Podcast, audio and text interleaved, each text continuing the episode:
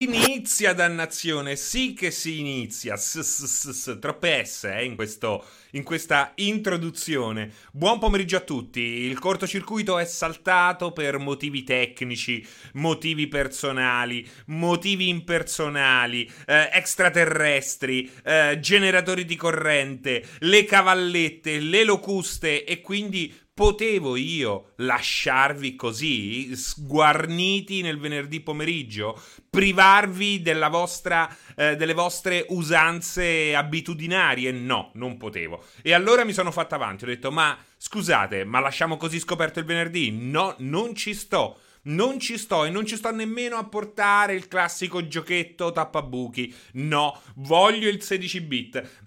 Ed eccoci qui, eccoci qui in un'edizione straordinaria del 16 bit dove faremo un po' quello che ci, cazzo ci pare, anche se un tema effettivamente eh, ce l'ho, lo potete vedere da voi, eh, si parla di Game as a Service. Questo... Eh, Oh, che cosa è successo qua? Eccoci qua. Rifacciamo, rifacciamo da capo. No, sto scherzando. Buon pomeriggio, ragazzi. Buon pomeriggio. Benvenuti al 16 bit edizione straordinaria.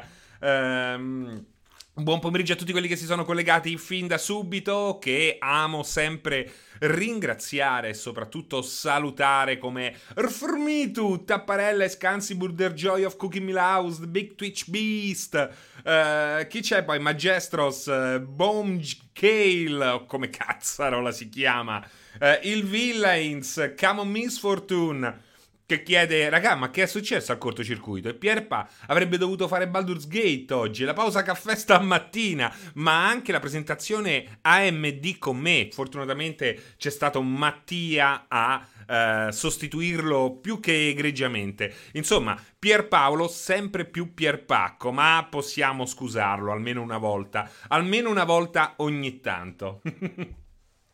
Bom che dice Pierpa si sarà fuso insieme con la Xbox.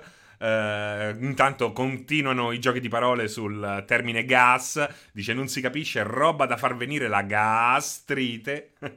eh, che bella cazzata, Scansibur. Complimenti. Troppa roba oggi mi sa proprio no corto, dice Salotto Slavo. E effettivamente no corto. Uh, ah, vedi che qualcuno se n'è accorto. Mario Ficozzi, grazie France per averci salvato il pomeriggio. Il pomeriggio, bene, bene, bene. Uh, mettiamo intanto qui. Oh, ok. Ok, si sente un po' di musica? Ditemi se si sente un po' di musica perché per me è importante. Per me è importante. Uh, che dite? Che dite? No Sky Crusader Kings 3, così.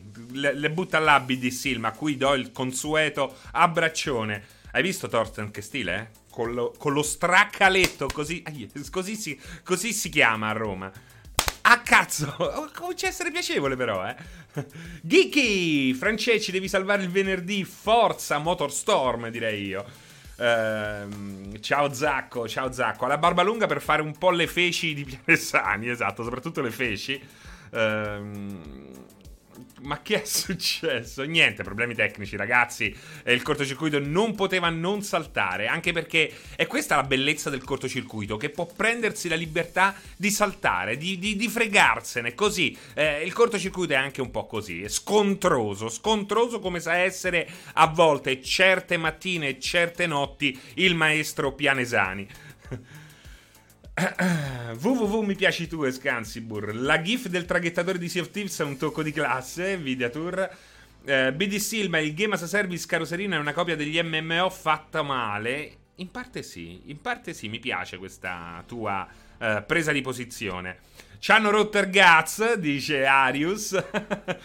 Samcro, ciao Serino, ci sono pure io per te. Grazie Samcro, grazie, grazie, grazie. Um, Eugenio in cloud, che depressione, non so a che cosa si riferisca, se alla mia faccia, alla mia voce, a, alle mie parole, ai game as a service, al fatto che il cortocircuito non ci sia. Um, se no non partono i bonifici, dici. che poi quando gas devono esserlo non lo fanno, vero Squadrons? Bravo, anche questo è giusto, Zacco. Anche questo è giusto. Non ci sarà corto questa settimana, quindi. Eh no, Caesar, anche perché la settimana è finita. Come potevamo? Potevamo inventarci. Lo so che il corto è potente. Lo so. ma non potevamo inventarci una nuova giornata, un martedì, no, quello è per un marte venerdì, come lo volevi, come, pote, come potevamo chiamarla? Oggi Francesco ci lo da RDR 2 Ok Pierpacco, ma Pianesani che, doveva, che, aveva, che, aveva, da fare? Beh ragazzi, fatti suoi, eh, possiamo anche provare a chiamarlo a un certo punto, eh, però so che è molto stanco il maestro, il maestro, Pianesani perché ha pensato tantissimo, è rimasto in questa posizione tutta la notte, così, così, appoggiato così, come lo scacchiere, il pensatore.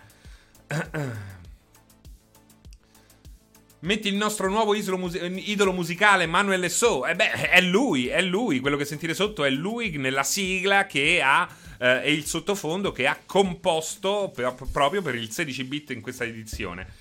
Cosa direbbe Kafkania di questa barba? Eh, sarebbe interessante scoprirlo insieme. Sarebbe interessante. Cosa ne pensi, Kafki, di questa barba?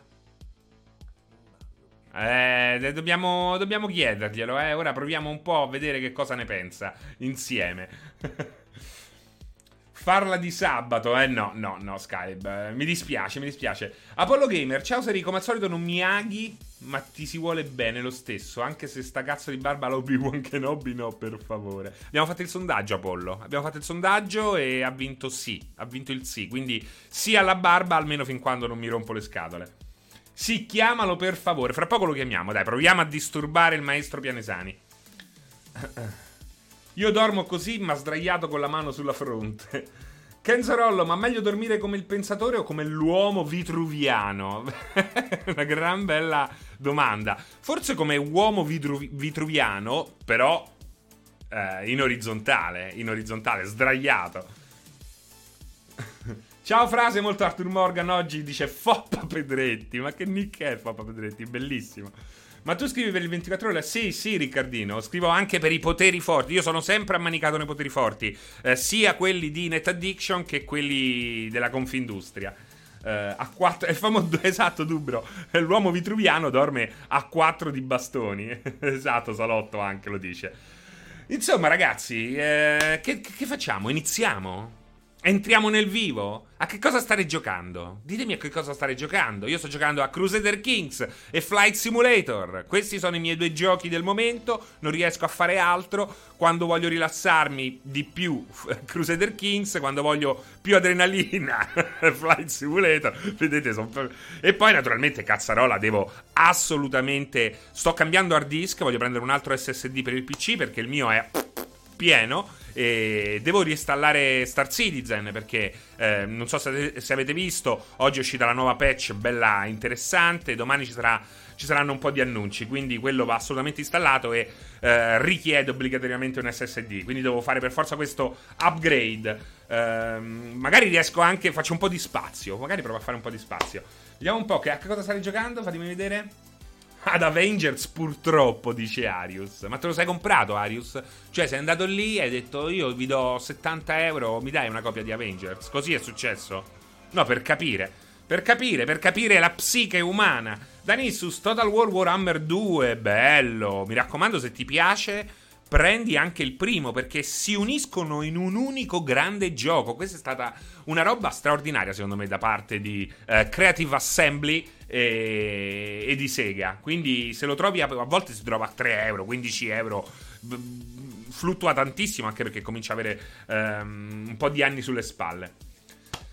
Bella Bretella, sto gio- Bella Bretella sembra. Bella Bretella, presentami tua sorella. Sto giocando a Outer Wilds. Dovresti farlo anche tu. Hai ragione, Mexican. Hai ragione, hai ragione.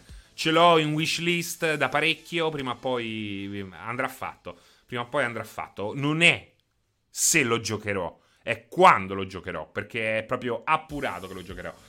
NBA 2K21 e Tony Hawk Pro Skater 1 plus 2. 1, 1 plus 2. 1 plus 2.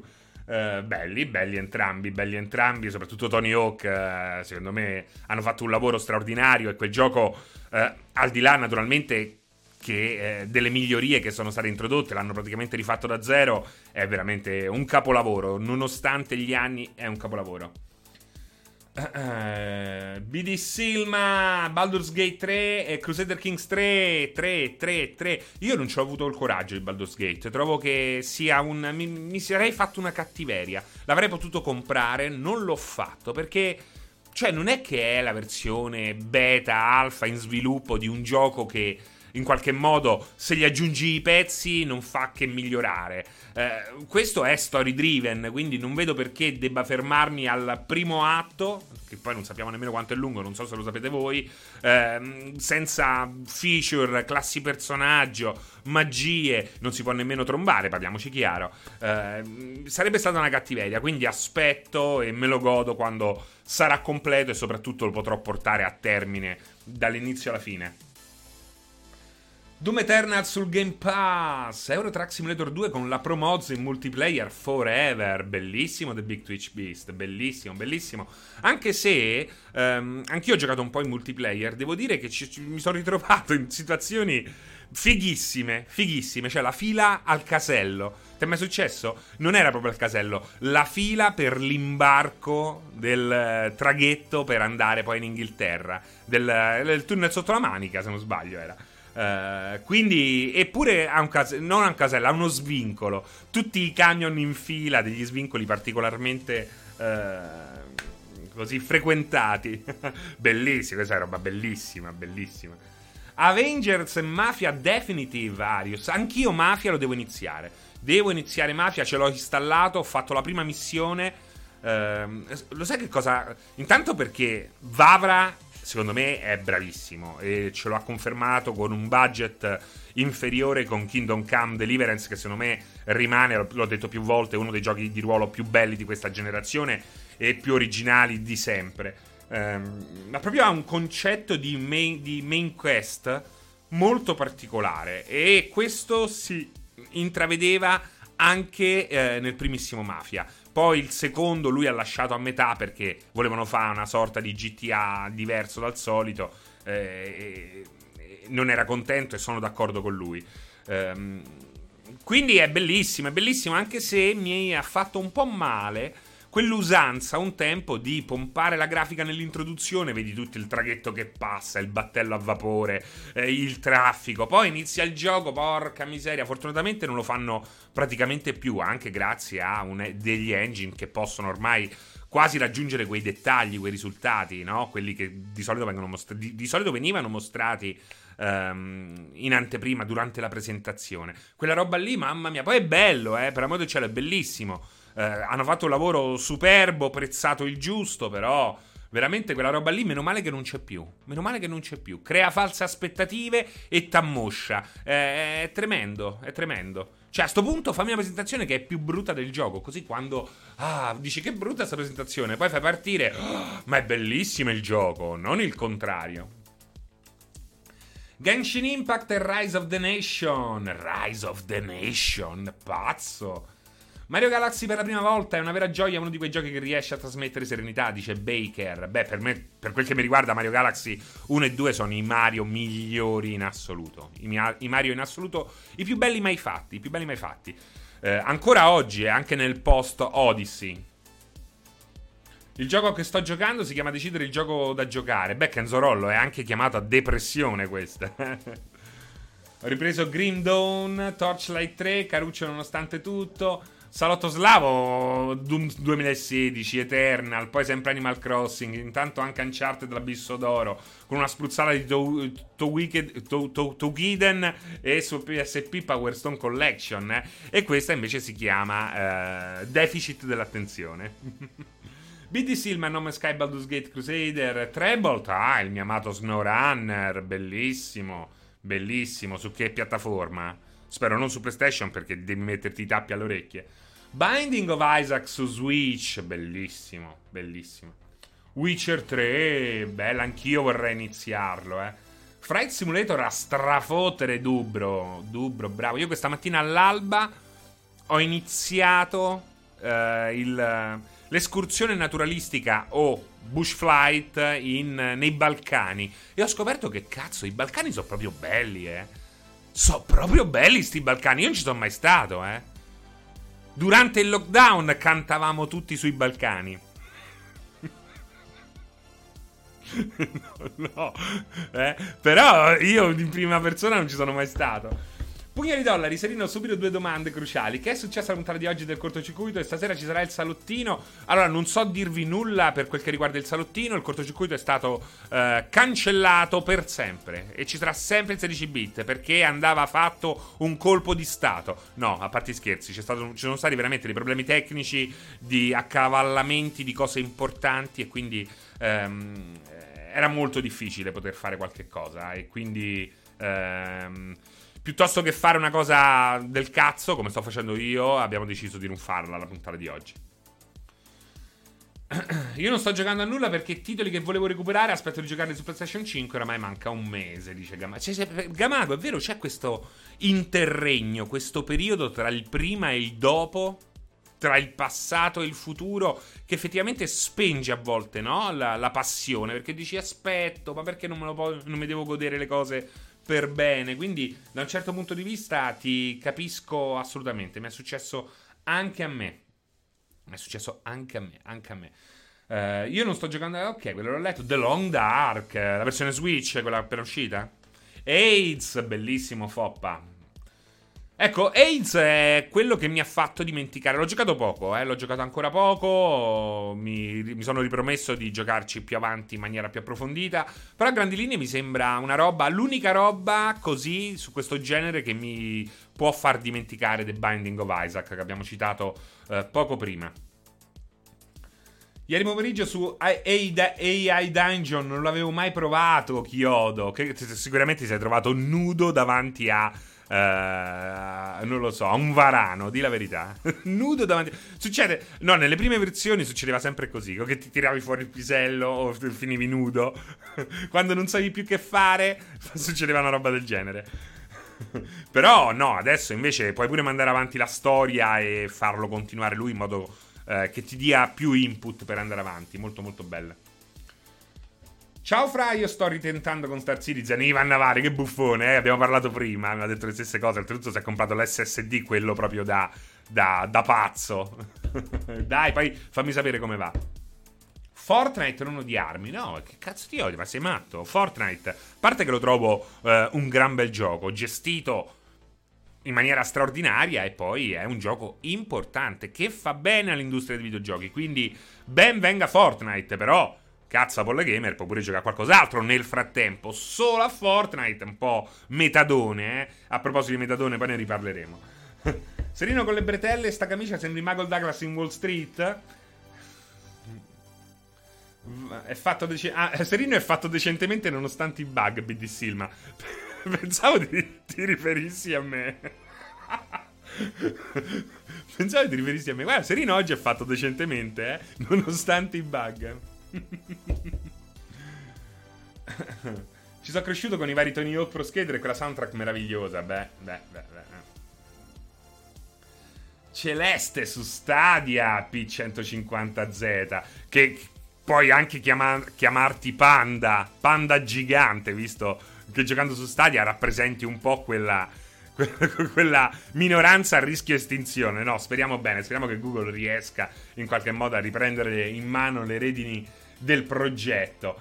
Witcher 3 prima run su GeForce Now in attesa di Cyberpunk 2077 al day one esatto ma infatti io ho gerottito ho detto eh. Io non so se l'hai fatto perché l'ho consigliato io visto che ci metti i cuoricini ma io l'ho detto per tantissime persone per la prima volta nella storia. Questa è un'altra roba importantissima. Quelli che dicono eh ma la, sta roba eh, soltanto più avanti come tante altre cose. Ma poi eh, in realtà il futuro si insinua sotto i nostri piedi e nemmeno ce ne accorgiamo. Eh, per molti, incredibilmente, Cyberpunk, 2070, eh, Cyberpunk 2077 attraverso GeForce Now sarà eh, probabilmente il modo migliore per giocare al titolo CD Projekt. È incredibile.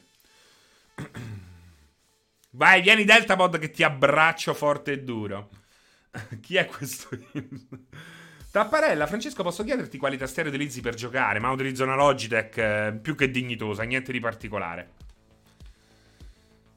Sì, su eh, Eurotrack Simulator 2, soprattutto a Calais, a Calais, Calais, Calais si dice, no? Eh, in multi è eh, così, i ban a manetta. Appena poi whisperami il tuo Steam. Mafia me lo voglio giocare su PS5. Vabbè, quello Amos non ti cambia niente. non è che è quello, eh. Non è che il PS5 ti fa le magie. I gas alla Destiny Fallout 76, 76 sono destinati a morire se non vengono rilasciati aggiornamenti gr- eh, continui. Allora, dai, entriamo nel, nel vivo. Vediamo, leggo, leggo le ultime cose. Super Mario 35 sta giocando a Fear, Fear the Nerd Blood. Io ho fatto il passaggio di Monster Hunter da PS4 acquistandolo su PC, ricomincia la traversata per Iceborne, una droga sto gioco. SSD generazione 4 rispetto a generazione NVG PC ha qualche miglioramento.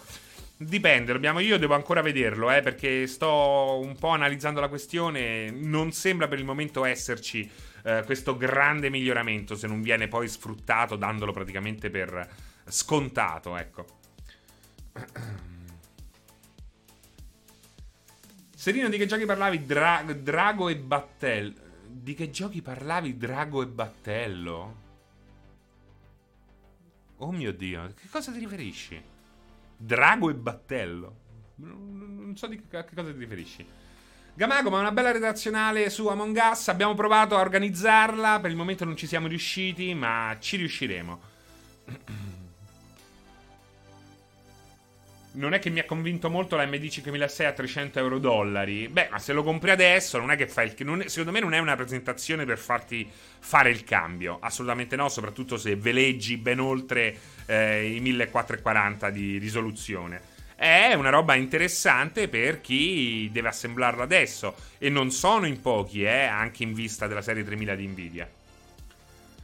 Eh, io in questo periodo sono sotto con Flight Simulator, non dirmelo a me, Simone. Uh, BD ma vedi Serino, invece di cambiare PC, i giochi li gioco su GeForce Now, anche se con il mio PC ancora in 1080 riesco a giocare da Dio, con una 1080 e un i7 6007.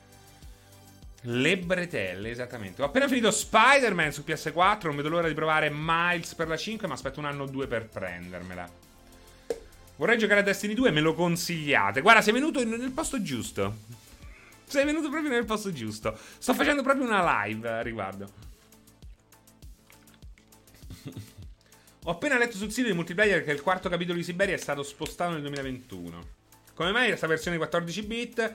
Uh, no, ragazzi, 16 bit alle 14? Beh, no, più che altro 16 bit il venerdì, perché il cortocircuito oggi non ci sarà e quindi abbiamo deciso di uh, tenervi comunque compagnia con un'edizione straordinaria del 16 bit.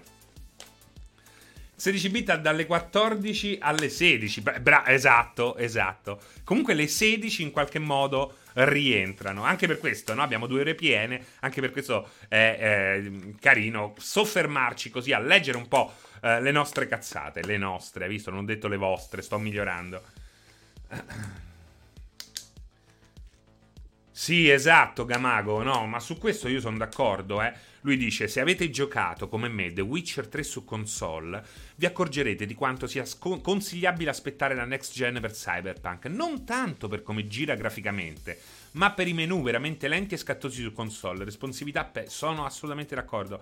Cioè, non è tanto una questione grafica che uno dice: Oh, sti cavoli. Eh. Il problema è che diventa una roba pesante da questo punto di vista. Eh. Io, infatti, sono d'accordissimo sul fatto che se se ne ha la possibilità, eh, se si accetta anche il fatto che non ci sarà la patch next gen, quella che introduce tutte le novità più eh, fighe graficamente come il ray tracing, sarà comunque opportuno giocarci eh, sul next gen. Jason Kotakov Schreier, ciao, buon pomeriggio, buon pomeriggio.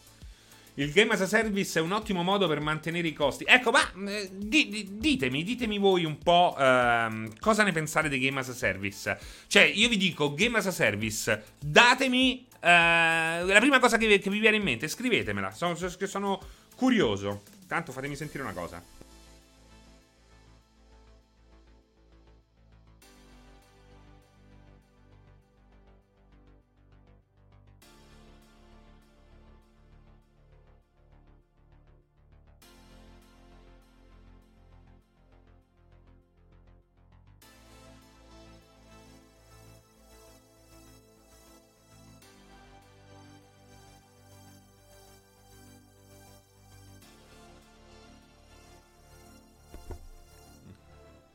Ok, sì, esatto, comprare moneta, moneta forte. Era Pierpacco al telefono, era Pierpacco che sta senza corrente, senza connessione, senza satellite, è perduto sull'autostrada e sta tornando, sta tornando a Roma.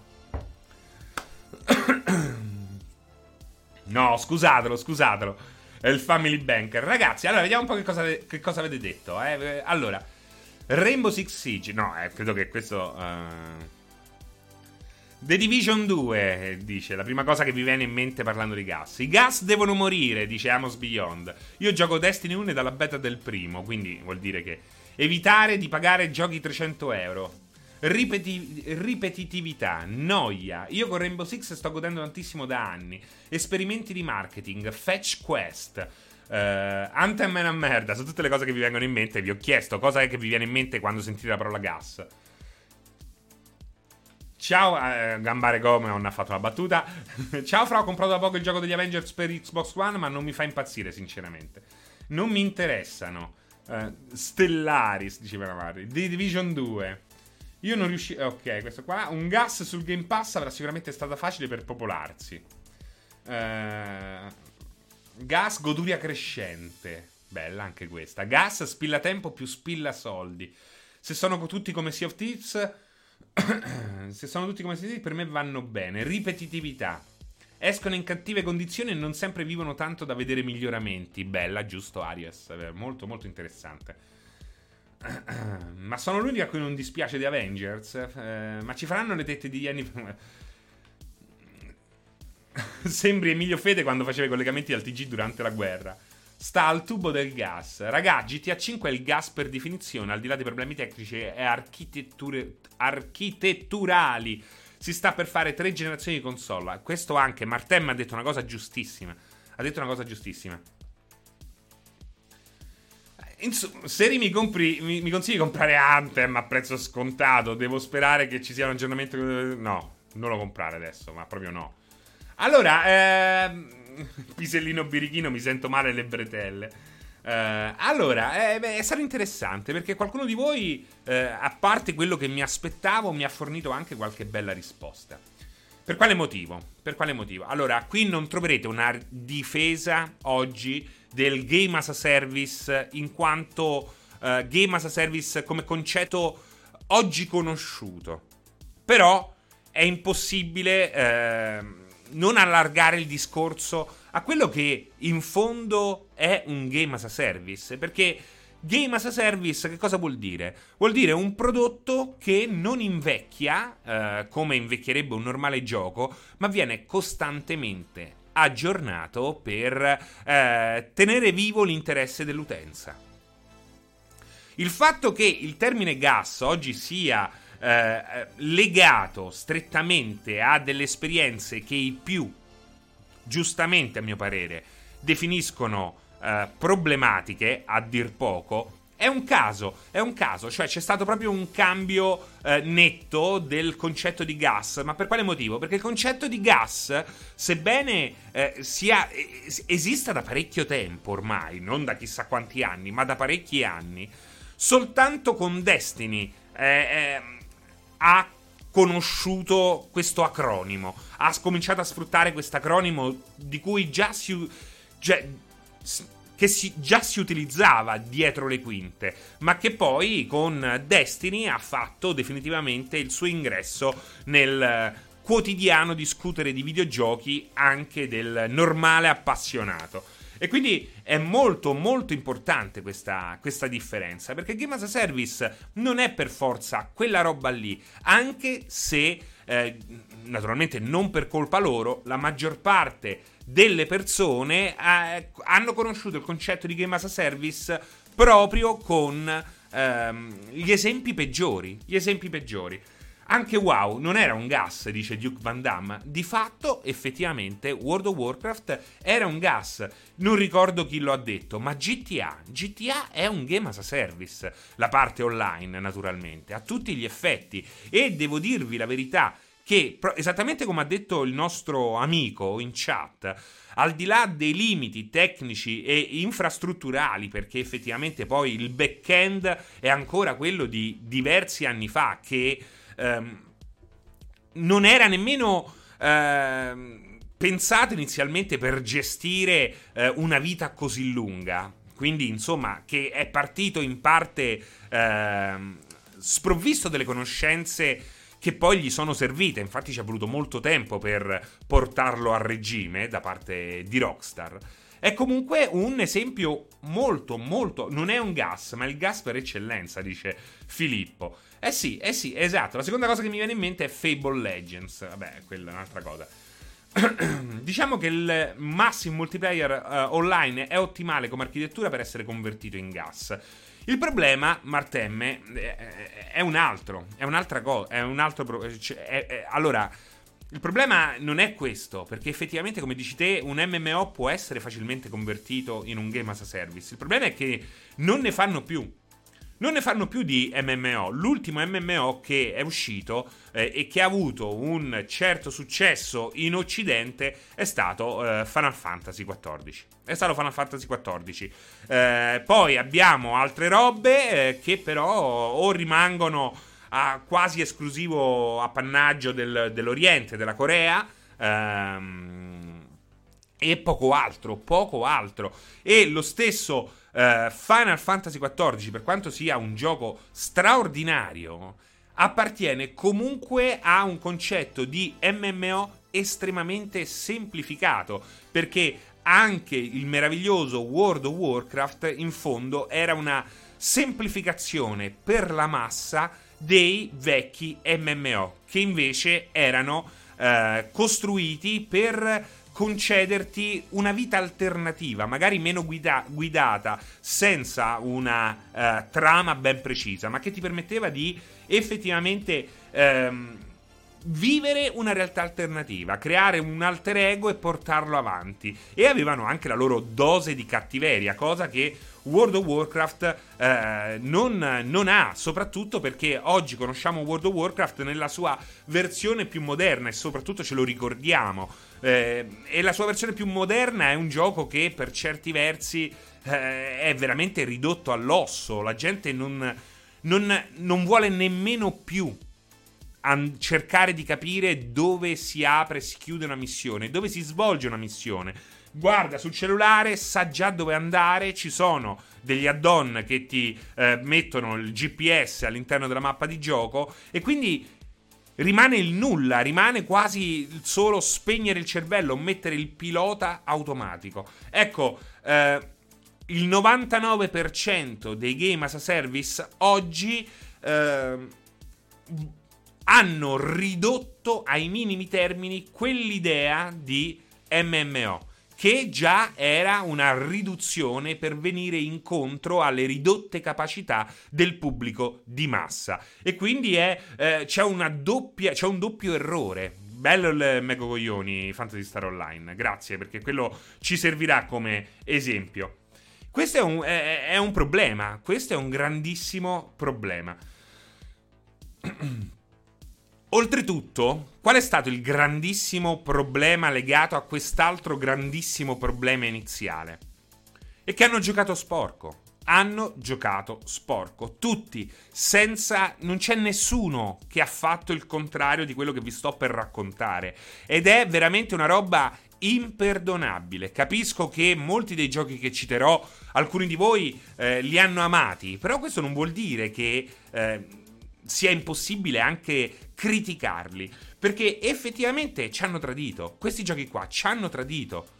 È stato un tradimento, è stata effettivamente. Non dico, no, non è, il termine truffa è difficile che possa essere utilizzato in un contesto del genere in maniera eh, giusta, quindi non lo utilizzerò. Ma se volessi eh, fare un'iperbole, potrei utilizzarlo. Perché da Destiny a Sea of Thieves, che io poi, di cui poi parlerò anche bene, perché sapete, chi mi segue sa che io um, ho adorato Sea of Thieves, eh, ma inclusi quei giochi là, Dark Age of Camelot, straordinario. Ehm, sono stati venduti in un altro modo, o ancora peggio, nemmeno sono stati venduti in un altro modo. Sono rimasti vaghi fino al giorno prima dell'uscita da Destiny 1, il gioco che di fatto ha lanciato il termine Game as a Service per l'uso generale, Anche non Sky on Game as a Service, Lucky for Luke. E stiamo parlando.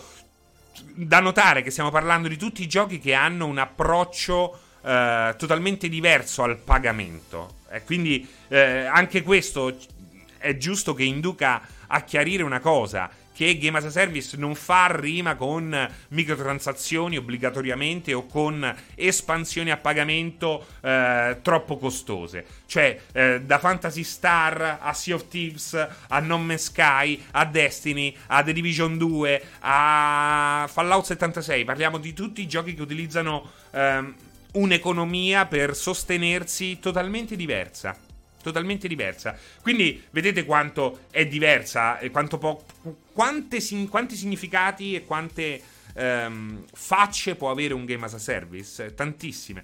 Allora, ehm, ma qual è il problema? Il problema è che non sono stati chiari, ce li hanno venduti dicendo la realtà, la verità a mezza bocca tu fino al giorno prima dell'uscita di Sea of Thieves non sapevi quanti giocatori c'erano dentro un server, non sapevi perché poi alla fine molte volte si era parlato di MMO e eh, poi come ben sappiamo c'è solo una riduzione di quel che poteva essere un MMO del passato. Ma lo stesso e in maniera più subdola, perché è stato il primo, ha fatto Activision con Bungie e con Destiny. Fino al giorno prima, fino al giorno prima, d- prima dannazione dell'uscita, non sapevi nulla di quel gioco. Non sapevi nulla. Ti veniva venduto, ti veniva descritto per indurti a pensare che, di, che a breve ti saresti trovato davanti all'MMO definitivo. E questo è, è, è, pazzesco, è pazzesco e soprattutto da parte mia ehm, molto difficile da mandare giù, da perdonare, da perdonare. Ora, io non voglio naturalmente ehm, cancellare dalla memoria tutto quello che eh, di buono Destiny ha portato, un'ottima intelligenza artificiale, eh, un, uh, un, gameplay straordinario, parliamoci chiaro, Bungie sa fare un gameplay straordinario, eh, Halo senza il gameplay straordinario di Bungie l'intelligenza artificiale che Bungie sa programmare sarebbe stato un livello, un gioco, un FPS con tre livelli, uno lungo, un terzo di gioco, una libreria inguardabile, ma un gioco effettivamente insufficiente diventa una roba straordinaria per il semplice fatto che ogni scontro è straordinario, è straordinario e soprattutto quando ti dà modo di respirare eh, un, il sandbox che c'è sotto, eh, ti galvanizzi, ti galvanizzi molto. Quindi nessuno, nos, nessuno vuole offuscare quanto di buono è stato fatto da Destiny. Ma guardate anche con il lancio di Destiny 2. Hanno invitato la gente in California per mostrare Destiny 2 a una settimana dal lancio e chi è tornato? Quel che aveva in mano si è ritrovato in mano per poter scrivere gli articoli, roba che non aveva senso, informazioni che servivano soltanto per far venire il durello a chi comunque già ce l'aveva, ma comunque una vaghezza, una vacuità del messaggio che invece tutti i dubbiosi eh, non, li, non, non, bastava per convincere i dubbiosi che già si erano scottati la prima volta e infatti appena uscito Destiny 2 che cosa è successo? Il disastro. Tra l'altro c'è un'altra cosa particolarmente zozza. Il fatto è che questi giochi nelle prime ore effettivamente sembrano dare tutto e quindi eh, il primo impatto sui social, su Twitch è sempre molto positivo. E allora dici, cazzo, non l'ho comprato. Se questa volta è, quella, è la volta giusta e il mio amico va avanti e io rimango indietro, no, ma io stasera voglio giocare col mio amico. Dannazione. Qui dicono tutti che è bello. E poi passa il tempo, passa pochissimo tempo, poche ore, e eh, la realtà poi, come sempre, emerge. Ed è una realtà assolutamente amara assolutamente amara, dannazione, insopportabile. Perché insopportabile sta realtà anche? Perché in passato abbiamo visto di meglio, non solo con i Massive, gli MMO, quelli più avveniristici, quelli usciti prima di World of Warcraft, ma anche con un titolo cioè concettualmente inferiore come Fantasy Star Online. Cioè Fantasy Star Online, ben sapendo che ti saresti dovuto ripetere quei 5 livelli mille volte, randomizzava. Semplicemente randomizzava. In modo da offrirti diverse varianti dello stesso livello. Un, bel po' di, di, di, varianti. Oltretutto erano prefissate, nemmeno erano eh, randomiche in maniera procedurale. Qui, cioè, questi che cosa hanno fatto? Intanto, grazie a, grazie a Cross Uh, CrossFit mi viene in mente eh, quando leggo il tuo nick. Comunque, grazie per l'abbonamento e benvenuto. Beh, benvenuto un paio di palle. Sono 19 mesi che ti abbon- No, per 44 mesi si è abbonato. Grazie, 44 volte. e, e, e, e, quindi, e quindi è un problema. Perché? Perché c'è questo problema? Perché questi pretendono che la gente sia soddisfatta o almeno all'epoca pretendevano che la gente rimanesse soddisfatta davanti a quella manciata di pianeti di Destiny totalmente immobili, senza nessuna casualità, senza nessuna creazione procedurale. Cioè, il problema è che i game as a service nel, eh, da Destiny in avanti hanno proprio sbagliato concettualmente l'approccio al multiplayer. Ora, non voglio dare del mat. Destiny è bellissimo, ma sinceramente non trovo compromessi per giocarlo. O lo prendi come me al day one, o ti fai due DLC, o, o, e poi li mandi a cagare, o lo compri 3-4 anni dopo che, la, dopo che, la, base è free to play. Eh, eh, con tutte le espansioni a 50 euro quando te l'hai, te l'hai sei presa palesemente nel culo. Ecco, vedi? Ma è giusto, è giusto. Cioè, secondo me è, è giusto scindere quanto mi ha divertito Destiny per il suo gameplay, per il senso di cameratismo che infonde al gruppo, che è meraviglioso. È meraviglioso. Però non puoi negare che Activision, Bungie e tutti quelli che sono venuti dopo con altri giochi eh, non puoi negare che abbiano giocato estremamente sporco e che concettualmente il gioco sia un errore un errore. Sono errori. Questi giochi sono errori. Se tu, Software House, pensi che io mi metta a giocare mille volte con qualche modificatore in più, gli stessi livelli, sempre identici, senza nessuna sorpresa, proponendomi sempre gli stessi scontri, cioè sei matta. Ma matta fino a un certo punto, perché poi la gente ci ha giocato. Destiny lo hanno raddrizzato, ma come dice il nostro amico, anche chi ha goduto del raddrizzamento o comunque anche dell'aspetto iniziale del gioco si sente, si sente un po' preso per il culo, perché c'è stata questa, questa roba qui, fondamentale. Mossi dal successo di Destiny, si sono fatti tutti avanti, perché hanno visto la gallina dalle uova d'oro. E allora ecco The Division, anche qui eh, grandi aspettative, gente che lo ha comprato pensando a tutt'altro, pensando che fosse tutt'altro gioco. Dopo poche ore si era rotto i coglioni di un single player che effettivamente era il minimo sindacale. Si ritrova nel cosiddetto in-game, arriva nella parte multiplayer E cosa deve fare? Le stesse missioni che ha fatto prima con qualche moltiplicatore, aspettando eventi straordinari che eh, vengono sempre più dilatati nel tempo. E subentra la noia, subentra l'insoddisfazione e soprattutto cresce anche un po' una certa incazzatura. Ma come? Ma come?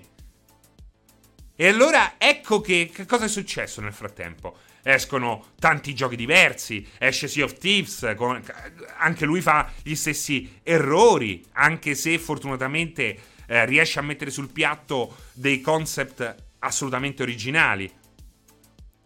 E poi, poi arriva The Division 2 che oltre a essere un game as a service nel concetto peggiore che abbiamo già enunciato, è anche un ottimo gioco single player o co-op. Cioè la eh, campagna di, di, di The Division 2 è una campagna che ti aspetteresti in un gioco single player con la possibilità di co- cooperare. Quando è che The Division 2 diventa brutto? Nel momento in cui finisci la, la campagna e subentra l'aspetto tipico di questi game as a service.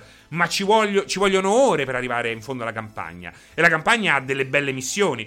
C'è un'intelligenza artificiale che secondo me è una delle migliori che abbiamo mai visto. È meravigliosa. La, l'intelligenza artificiale di Division 2, dei nemici, è straordinaria. Ci sono dei set piece, delle ambientazioni straordinarie, meravigliose, bellissime. Ho visto più musei in 20 ore di The Division 2 che eh, in tutta la mia vita, dannazione. Bellissima questa roba qui. E però che cosa è successo? Che cosa è successo? The Division 2 è uno dei più grandi flop di Ubisoft. Perché? Ma per quale motivo? Se vi è andato bene tutto questo, se Destiny è stato perfetto, se Sea of Thieves è stato perfetto, se il primo di The Division sono stati perfetti, perché la gente si eh, ha visto arrivare eh, The Division 2 come l'ennesima fregatura? Perché allora è, è testi- The Division 2 è la testimonianza di come fino a quel momento anche il più soddisfatto di questi game as a service, in fondo non lo era così tanto. Non lo era in realtà così tanto. E in cuor suo lo sapeva. Perché poi subentra un effetto metadone. Questi giochi lavorano su un effetto metadone. È, è, è praticamente il corrisp- è, è, quella sostanza che utilizzano chi vuole smettere di eh, farsi di droghe pesanti e che viene fornita dagli ospedali organizzati. Ed è una roba che ti tiene ti tiene in vita, non ti dà il brivido del, della droga pesante vera e propria, ti tiene in vita, fa, cerca di eh, abbassare il livello di dipendenza che però rimane. Ed è esattamente quello che fanno questi giochi qua.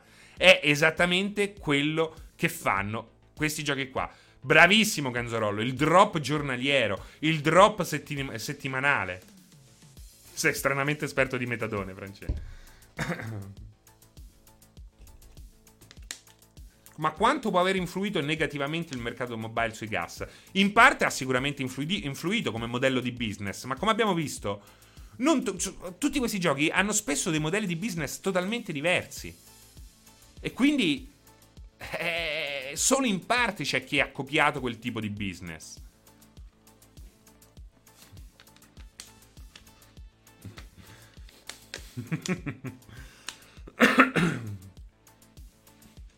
FIFA, beh, l'Ultimate Team, eh, eh no, secondo me FIFA non è un game as a service. Non è un game as a service.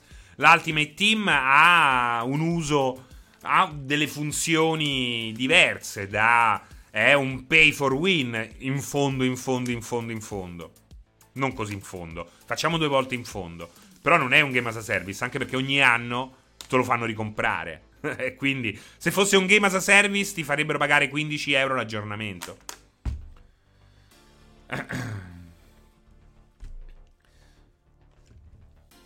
Che cosa diceva Simone Maiorana? Vediamo un po', intanto riposo un po' la voce. A dice addirittura, vabbè, non te cemando, c'era già proprio una battaglia.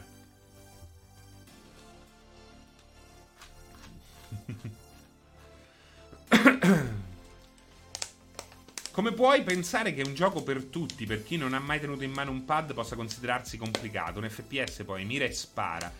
Non ti offendere, ma se non riesci a stare dietro a un Destiny, ti conviene non sei in grado di giocare manco a brisco. Vabbè, aspetta Icebot però, eh, aspetta. Aspetta, ti bisogna vedere, eh, chi non ha mai giocato.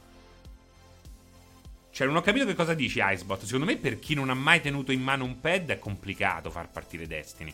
Ma come in media è complicato far partire qualsiasi gioco moderno, eh che devi superare delle EULA, eh, dire sì, cambiare pagina, a volte non è, pa- non è nemmeno facile come eh, spiegato il cambiare pagina, poi devi connetterti, poi ci sta un'ora di tutorial. Guarda che è, è tosta, eh, se, se non dai per scontato tutto quello che dai per scontato quando sei un giocatore porca EULA. Ragazzi, no, il cortocircuito. Eh, oddio, sto, eh, vibra tutto. Il cortocircuito oggi non ci sarà. Ma ci sarà la prossima settimana, non temete. Ma anche banalmente mirare con il joypad, anche assolutamente. Ma anche col mouse, eh, l'uso del mouse, per chi non ha mai usato il mouse, ah, richiede un minimo di apprendimento. Sì, sì, anche io sono incazzato di sta cosa. Sto, sta seguendo la via di FIFA. Che cosa Evolve? Che, a che cosa ti Come PES, dici? Beh, ma perché eh, la gente compra ed è logico seguire quella via. È logico, non è scontato perché potrebbe fare altro, potrebbe cercare di esserne alternativa invece che copia. Quindi è molto pericolosa questa strada qua. È molto pericolosa. Insomma, capite perché è così profondo il malessere nei dintorni del game as a service? Quando in realtà il concetto in fondo dovrebbe essere assolutamente da premiare. Perché in alcuni casi il game as a service è un concetto assolutamente eh, maturo e moderno di concepire il gioco. Io personalmente, ecco, guardate. Guardate Spider-Man di Sony e come è stato venduto Miles Morales, per esempio. Cioè, Miles Morales è stato venduto come un add-on. Poi, vabbè, hanno fatto tutto quel casino. Però ti posso dire che. Ma quanto, quanto tempo fa è uscito? Quanto tempo fa è uscito Spider-Man? Spider-Man PS4 è uscito nel... Non voglio dire cazzate. Nel 2018, due anni. Due anni. Allora, personalmente io ritengo Spider-Man un grandissimo gioco. Cioè, perfetto per quello che doveva fare. Poi possiamo parlare delle side mission, delle derive anni 90 di un certo tipo di gameplay introdotto. Cioè, non è un gioco perfetto, non è il gioco migliore che potrei mai immaginare, che che io possa immaginare anche pensando a quello che puoi fare effettivamente oggi. Cioè, eh, non lo è. Non lo è. Però è perfetto per quel pubblico, per essere anche facilmente comprensibile dai più piccoli ai più grandi. Oltretutto ha una trama, secondo me, straordinaria, personaggi bellissimi, bellissimi, più bella dei film, eh, degli ultimi soprattutto. Eh, graficamente top. Però in due anni, cioè, mai fatto quella a New York? Eh, di Spider-Man esistono un miliardo. Quante, quante, storie esistono ambientate a New York? Ragazzi. Cioè, parliamoci chiaro, ma quante storie esistono ambientate a New York di Spider-Man? Un miliardo? Due miliardi? Tre miliardi? Allora tu in due anni non sei riuscito a usare la stessa mappa, mettermi un'altra storyline, un'altra manciata di sorprese ogni sei mesi mi prendevi tre attori che facevano le voci di nuovo, gli altri già ce l'avevi. Non sono, sei mesi sono troppo pochi? Beh, non lo so. Me lo dicessero loro, visto che quando dicono che vogliono lanciare eh, contenuti a getto continuo per i gas ci riescono o provano almeno. Qui nemmeno ci provano. Ma perché cazzo non riciclare subito quella roba là? Perché non riciclare quella roba là? Mi fai un'espansione di 15 euro, mi fai una roba di 20 euro. Oppure, se me la fai diversa, nuovi crimini procedurali per New York, libera New York con la nuova eh, tecnologia che rende ogni crimine diverso dall'altro, gratuita. E lo sai che cosa succede a fare le robe gratuite? Guardate cosa fanno a Sky. Continua, la gente continua a comprarlo continua a comprarlo e poi, magari dici aggiungono anche uno sconto momentaneo, e poi ritorna a prezzo pieno e continuano a comprarlo.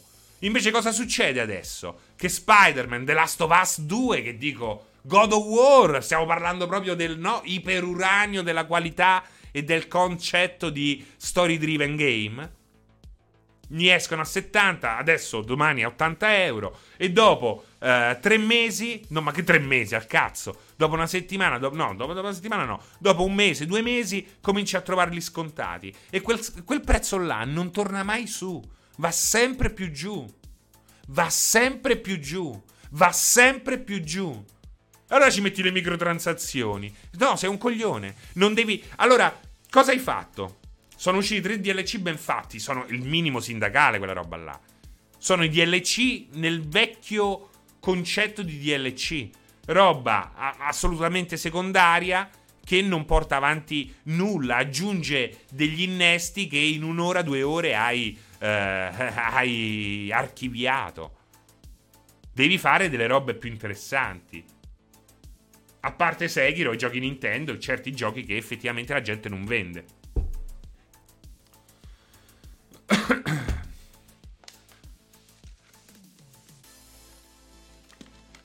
Però Assassino Ignoto, immagino che tu ti sia collegato soltanto di, re, di recente. Però eh, è, è proprio questo il concetto, il fatto che i game as a service non sono solo quello e che il concetto di game as a service è molto interessante e non va odiato, va indirizzato nella giusta direzione. È questa proprio la cosa che mi premeva da dire.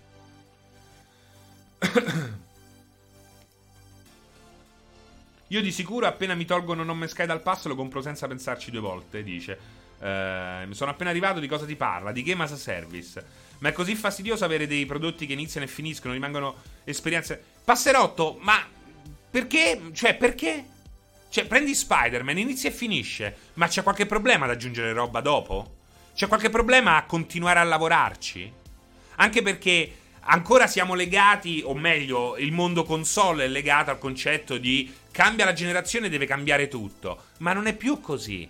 Perché Rainbow Six è ormai un gioco perpetuo, Rocket League è un gioco perpetuo, Minecraft è un gioco perpetuo. E potrebbero esserlo. Anche The Witcher 3 potrebbe, potrebbe di fatto essere un gioco perpetuo. Poi, naturalmente, si esaurisce l'interesse. Quindi, in qualche modo, devi tirare la catena e ricominciare da capo. Quindi, anche quello è necessario.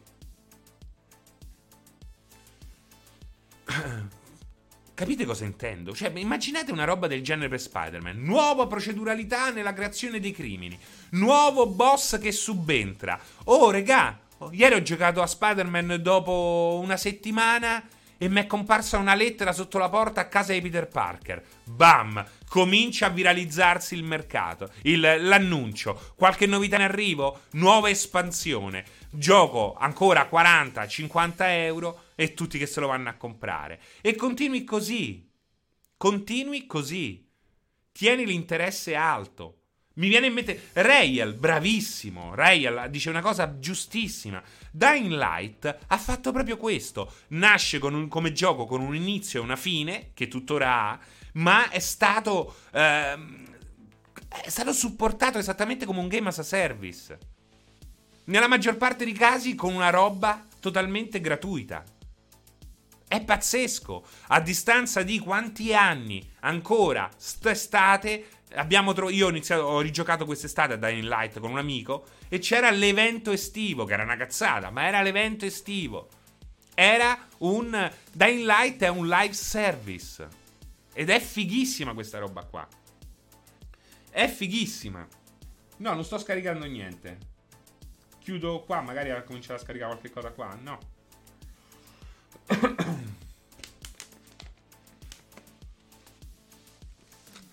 No, non si affogherebbe nel metadone se tu mi dai un gioco già completo e se questa impostazione non viene utilizzata come scusa per ingannare, per fornirmi un single player che non vale nulla e che in 4 ore già mi ha fatto vedere tutto. E questo è il punto anche.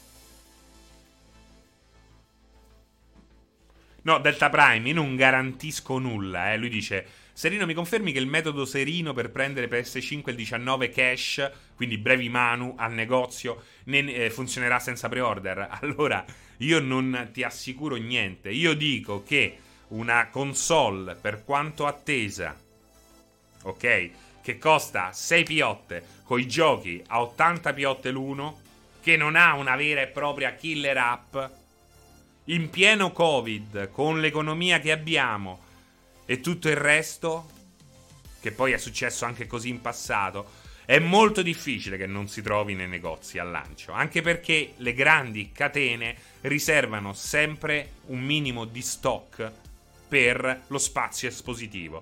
Il fatto è, è, è così, è, naturalmente è un rischio, perché può succedere, può succedere che ci sia un vero e proprio sold out, di cui io dubito e mi eh, immolerò per voi il day one. Naturalmente bisogna andarci eh, presto.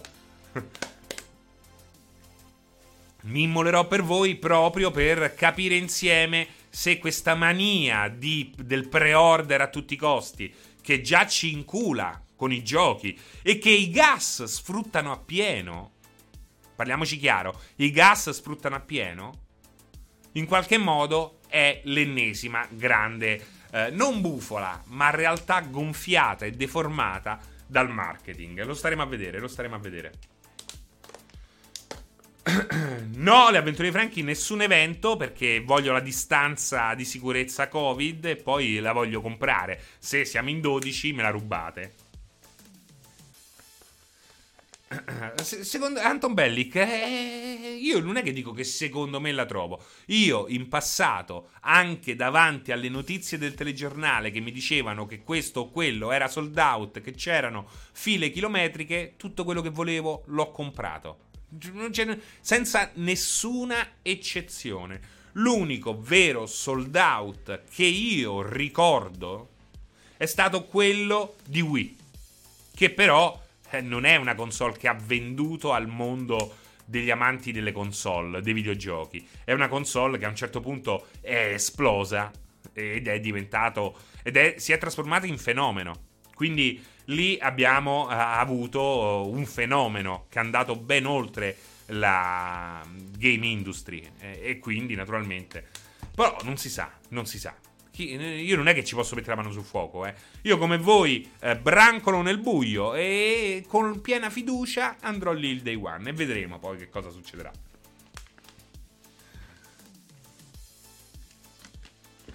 sì, esatto, Liriam.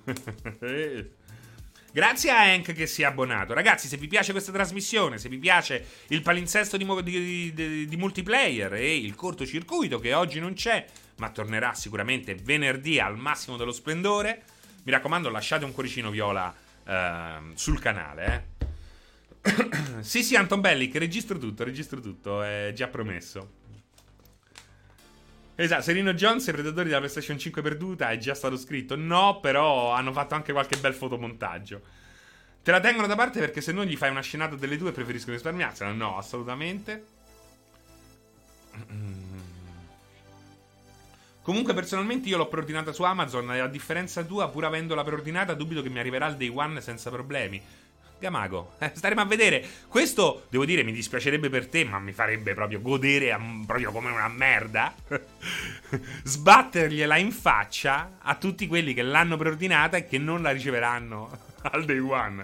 Lì sarà proprio la goduria estrema, proprio. Mi dispiace, eh. In fondo, umanamente mi dispiacerebbe. Eh, però non puoi negare che con il mio approccio riuscire ad averla prima di chi ha preordinato sarebbe proprio sarebbe proprio la goduria più non lo so veramente quasi da spermocabina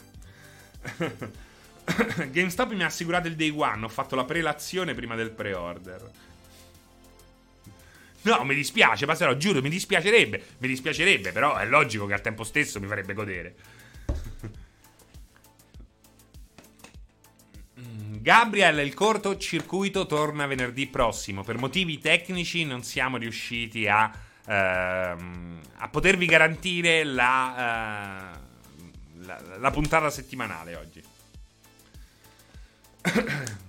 Infatti, Serino prenderà la PlayStation 5 senza disco perché deve spendere 100 euro di viaggio per pescarsela in un paese. No, no, non mi muovo da Roma, Dio. Non mi, non mi muovo da Roma. Non mi muovo da Roma, ci mancherebbe. Ma farò massimo due eh, tentativi. Farò massimo due tentativi, te lo dico. Ma potrei farne anche uno solo, anche perché non è che. Devo dirvi, cioè, ho voglia di giocare a Demon Souls in versione strafiga. Il gioco l'ho già finito ai tempi, però non è che mi strappi i capelli. Il resto dell'offerta non è che mi faccia. Che dico adesso vado a spendere 600 euro eh, di console. Allora, io punto a quella senza DVD, cioè senza DVD, The Big Twitch Beast, che stiamo nel, nel 2004 eh, quella senza comunque lettore Blu-ray. Eh, però se la trovo, se non trovo quella all digital e trovo quella col DVD, col DVD di portà, eh, con il Blu-ray, eh, prendo quella senza problemi. No, it's Cedi, no, non prendo. Il mio Xbox da ormai 7 anni è il mio PC, quindi non ho... Ce l'ho già, ce l'ho già. Il mio Xbox Serie X è già qua dentro. AMD l'abbiamo dimenticata, anche la loro nuova top anche la loro nuova top andasse poco meno di una 3080 costerà di meno e converrà con la vabbè, io non ho molta fiducia eh, in quanto a performance, più in quanto a fascia di prezzo ho fiducia. Comunque sì, vediamo che cosa tirano fuori. e, e poi uno è, sarà ben contento. Il problema è che eh, AMD non ha, uh, non ha. Cioè, che Nvidia sta investendo anche in altre cose. Con una serie 2000, una serie 3000, ti porti a casa pure il DLSS, machine learning, tutta una roba che è utile in mille modi diversi. La semplice scheda video oggi, io per quel che mi riguarda, mm, proprio che deve, ecco, magari 3080, 3070, 3080, stessa uh, potenza, senza quelle robe lì, a, a un prezzo migliore, ci potrei fare un pensierino per risparmiare. Però, potendo permettermela, senza quella roba lì, che secondo me è fondamentale, non la prenderei. È dura, infatti, Wolfgar, è molto dura quella roba lì. È molto dura. Ho finito l'acqua, dannazione, mi è rimasto il pronto legno.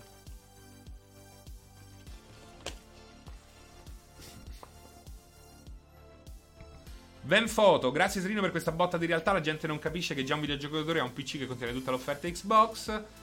Uh, Devilman, anche io aspetterò il day one per comprare Xbox Series X. Sono sicuro di trovarlo. Beh, è lì logico, quasi. Cioè, Xbox Serie X, in quanto a popolarità, non può oggi competere assolutamente con uh, PlayStation 5. Quindi, cioè, se io ho una vaga possibilità, possibilità di trovare PlayStation 5, chi cerca Serie X, secondo me, non avrà grossi problemi. France, ma se questa gen di console, ma su questa gen di console, non avresti visto meglio, come penso io, finalmente una GPU Nvidia al posto The Big Twitch Beast, eh, oh, eh, hanno scelto così. Beh, non è che avrei visto meglio una piuttosto che l'altra. Lì si fa un discorso diverso e se hanno trovato migliore l'offerta AMD hanno, hanno fatto bene. Cioè, alla fine lì, lì c'è un'ottimizzazione diversa. Secondo me pagheranno il fatto di non avere DLSS o un equivalente. Staremo a vedere anche... Eh, se ci sarà un equivalente del checkerboarding per quel che riguarda PlayStation 5. Vediamo, vediamo. Pippo Mix, se io ogni volta che mi collega al canale di Multi sei sempre più fresh, continua così. Uh, annullate il CC di oggi, sì, Ice Cream Juice, mi dispiace, ma torniamo prossima settimana. Gero, secondo te quanto bisognerà aspettare per vedere i primi sconti o ribassi di prezzo sulle nuove console Black Friday del 2021? Prima, dopo, uh, forse qualche offertina anche al Black Friday, questo qua proprio... Uh, ah no, perché saranno quasi sì, beh, sì, ci vorrà, ci vorrà, ci vorrà sicuramente un po'. Eh, tardo 2021 potrebbe essere il momento giusto per fare qualche sconto a seconda di come andranno, perché potrebbero anche trasformarsi in bundle, come è già successo. Il dungeon di Phoenix, eh, io ho preordinato Serie S, vado di Game Pass, Yakuza 2 e eh, AC e sono contento e le ultime bombe di Microsoft non mi hanno fatto mentire della scelta fatta. Um, ma qualche audio lo sentiamo? Ci stanno gli audio? Perché c'è il canale Telegram. C'è il canale Telegram. Uh... Aspetta, eh. Aspettate. C'è il canale tre, eh, 30 Telegram eh, di eh, Multiplayer Hit che eh, naturalmente è, ben disposto ad accettare nuovi membri. Siamo ormai più di 2000, 2070. Sarebbe bello arrivare a 2100. È molto bello come canale perché è pieno di gente simpatica, c'è anche qualcuno antipatico, ma è giusto che sia così. Ehm, e eh, soprattutto si chiacchiera amabilmente di videogiochi, ma non solo costantemente. Quindi eh, magari potete andare tranquillamente a ficcarci il naso per qualche giorno e se non vi piace uscite o silenziate tutto. Però è bello il canale Telegram di multiplayer, multiplayer.it, lo cercate, lo trovate, eh, anche perché è attraverso questo canale che potete eh, mandare i vocali al cortocircuito. E oggi in via del tutto eccezionale anche eh, se volete, eh, sul 16 bit, ma nessuno lo sta facendo perché non sono abituati. Quindi, eh, sti cazzi.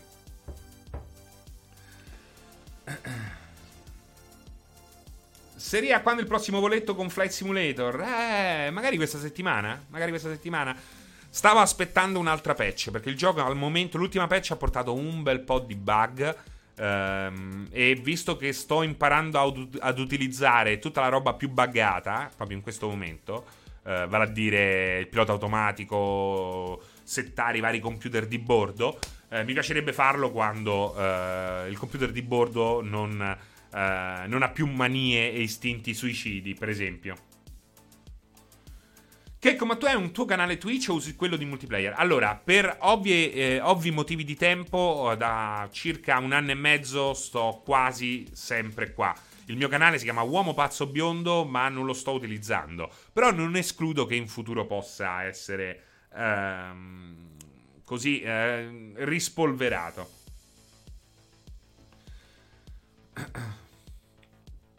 Io al tuo posto valuterei Serie S da affiancare a PlayStation 5. A mio, al mio posto. Ah no, a PEC 94. al mio posto. Hai visto il papà di Sabaku, ex comandante di linea, che atterraggio perfetto col Beh, bellissima quella live, Gamago. Bellissima una live di Sabaku con Flight Simulator. Ha fatto giocare il padre, che è appunto un pilota di linea, comandante di linea, pilota di linea in pensione. Ultima live di Uomo Pazzo Biondo ben nove mesi fa, vedete? Vedete? Uh, sto solo aspettando questi 33 giorni per abbonarmi con lo scatolotto sotto la TV a Game Pass, dice Liriam. Fra, su Game Pass, a parte non me Sky, Flight Simulator Sea of Tips, che cosa consigli di recuperare? Eh, no, guarda, io frequento il Game Pass PC, quindi non so se c'è qualche altra, qualche altra roba. Uh, beh, mi, vedo che parlate molto di Sea of Tips. Uh, intanto Valerio, no, niente cortocircuito, tornerà settimana prossima. Ci dispiace. Ehm... Allora, eh, Sea of Thieves è un esempio, secondo me, ottimo di game as a service. Intanto perché effettivamente propone qualcosa di diverso a livello di multiplayer. È un gioco che ripristina un'idea molto importante dei vecchi MMO prima di World of Warcraft. E questa idea, eh, che sicuramente non piace a tutti perché può portare a situazioni limite, è quella di unire nella stessa instance PvP e PvE. Ed è una cosa essenziale se si vuole creare eh, una storia, se si vuole creare, eh, se si vuole dare ad ogni sessione di gioco eh, un'imprevedibilità dettata anche dai giocatori, perché anche questo è eh, il concetto. Anche questo è il concetto dei game as a service che fino ad oggi non hanno funzionato. Eh, è il fatto di... Eh, questo è importante ragazzi, questo è estremamente importante. Uh, è il fatto di basarsi completamente sui contenuti creati dalle software house. E come abbiamo già visto, sì, tipo l'open play di Elite Dangerous, peccato che Elite Dangerous puoi stare tre anni senza incontrare nessuno. Qui invece hai uno spicchio di mare e un bilanciamento del server che eh, ti, eh, diciamo, è studiato per farti incontrare a vista un'altra ciurma all'incirca ogni 15-25 minuti. Quindi è proprio diversa la cosa ed è un po' quello che, a cui punta, per esempio, Star Citizen, eh, che è totalmente diverso da Nome Sky, che invece ha un'altra soluzione per far incontrare le persone, ed Elite Dangerous, che invece è una cosa molto più ehm, particolare. Il bello di queste tre simulazioni Non Me Sky, Star, Star Citizen ed Elite è che eh, si approcciano st- al medesimo concetto in tre modi totalmente diversi ed è meravigliosa questa cosa qui. Ciao fra qui a Glasgow, da Game, GameStop britannico, mi hanno detto che PlayStation 5 si troverà sicuramente anche al day one. In realtà anche Fallout 70, sì, certo, Cesco Indie, eh, anche se stai nella, eh, nella parte, ci sono delle parti dove è pieno di gente, però, eh, che capisci a me, è talmente vasta la cosa. In realtà anche Fallout 76 e Destiny hanno modalità simili e di fatti stanno funzionando bene. Uh, Destiny l'hanno aggiunta strada facendo e non è nativamente inserita nel gameplay, quindi no. Fallout 76 è il problema di Fallout 76 è che non puoi risolvere i problemi tecnici. Non puoi risolvere i problemi tecnici. Non puoi risolvere i problemi ehm, concettuali alla base di un gioco che eh, ha utilizzato lo stesso schema di eh, lo, le stesse soluzioni eh, di un contesto in cui è possibile mettere in pausa o rallentare il tempo, il, eh, che dir si voglia, in un gioco che non può permettersi di fare questo. Cioè, ci sono proprio degli errori alla base di Fallout 76 che non possono essere risolti. Possono aggiungere eh, quello che vogliono gli NPC, nuove storie, ma stai parlando di un gioco che funziona. È proprio, c'è proprio stato un innesto a freddo che ha causato un rigetto. È come quando metti il fegato di un babbuino su un umano, c'è un rigetto naturale. Eh, tutto dovrebbe filare liscio. Ma poi alla fine c'è il, rigetto e il paziente muore. Ed è morto pure il babbuino. Eppure il babbuino non si sente tanto bene. Deathloop mi stuzzica. Sì, niente di che, non ci trovo sta roba particolarmente furba. Carbonara, panna e prosciutto. Allora, che Fallout 76 sia bello popolato fa molto ridere. Dati... Allora, no, non è popolato. Non è popolato, soprattutto eh, non puoi paragonare chi è free to play comunque a chi invece richiede un pagamento a volte di alto livello. Quindi c'è sempre quel minimo di popolazione. E poi comunque... Mh, non è, non è una popolazione di un gioco in salute. Parliamoci chiaro. Destiny 2 non sta andando male. Destiny 2 si tiene, si tiene in piedi, è altalenante come giusto che sia, a seconda delle uscite e delle novità, risale l'interesse. Ma io non sto dicendo che non siano popolati o che siano brutti in ogni loro aspetto. L'ho detto all'inizio, non pretendo che eh, tutti stiano seguendo questa live fin dall'inizio, quindi lo rispiego volentieri. Eh, non pretendo questo. Anche di Destiny ho parlato anche un gran bene per quel che riguarda alcuni aspetti. Eh, però sto dicendo che, eh, che, i problemi ci sono di fondo e che hanno portato poi al totale disinteresse verso un acronimo, il Game as a Service, che in realtà eh, nasconde anche un futuro molto interessante e che non va odiato a prescindere per colpa di, questo, uh, di questa sporca dozzina che ha introdotto il concetto di Game as a Service. Non che ha introdotto, che ha dato un nome a questo concetto, il Game as a Service.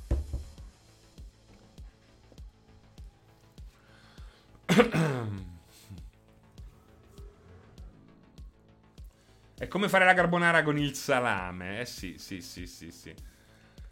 Fallout 76 è già, è già su Game Pass. Eh. Il problema è che ti chiedi i soldi, cioè ti toglie i tappi che puoi comprare con i soldi per il coso, per...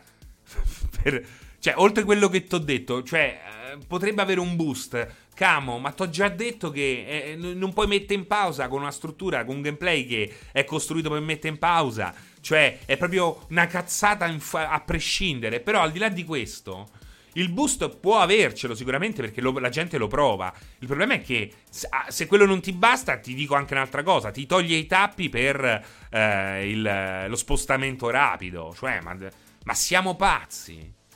Cioè, mi togli i tappi per lo spostamento rapido. Una follia. Una follia. Ti vedremo mai con Pierpaolo e Pianesani su Sea of Tips, Checco? Allora, Sea of Tips prima o poi lo riporto, eh, potete metterci la mano sul fuoco.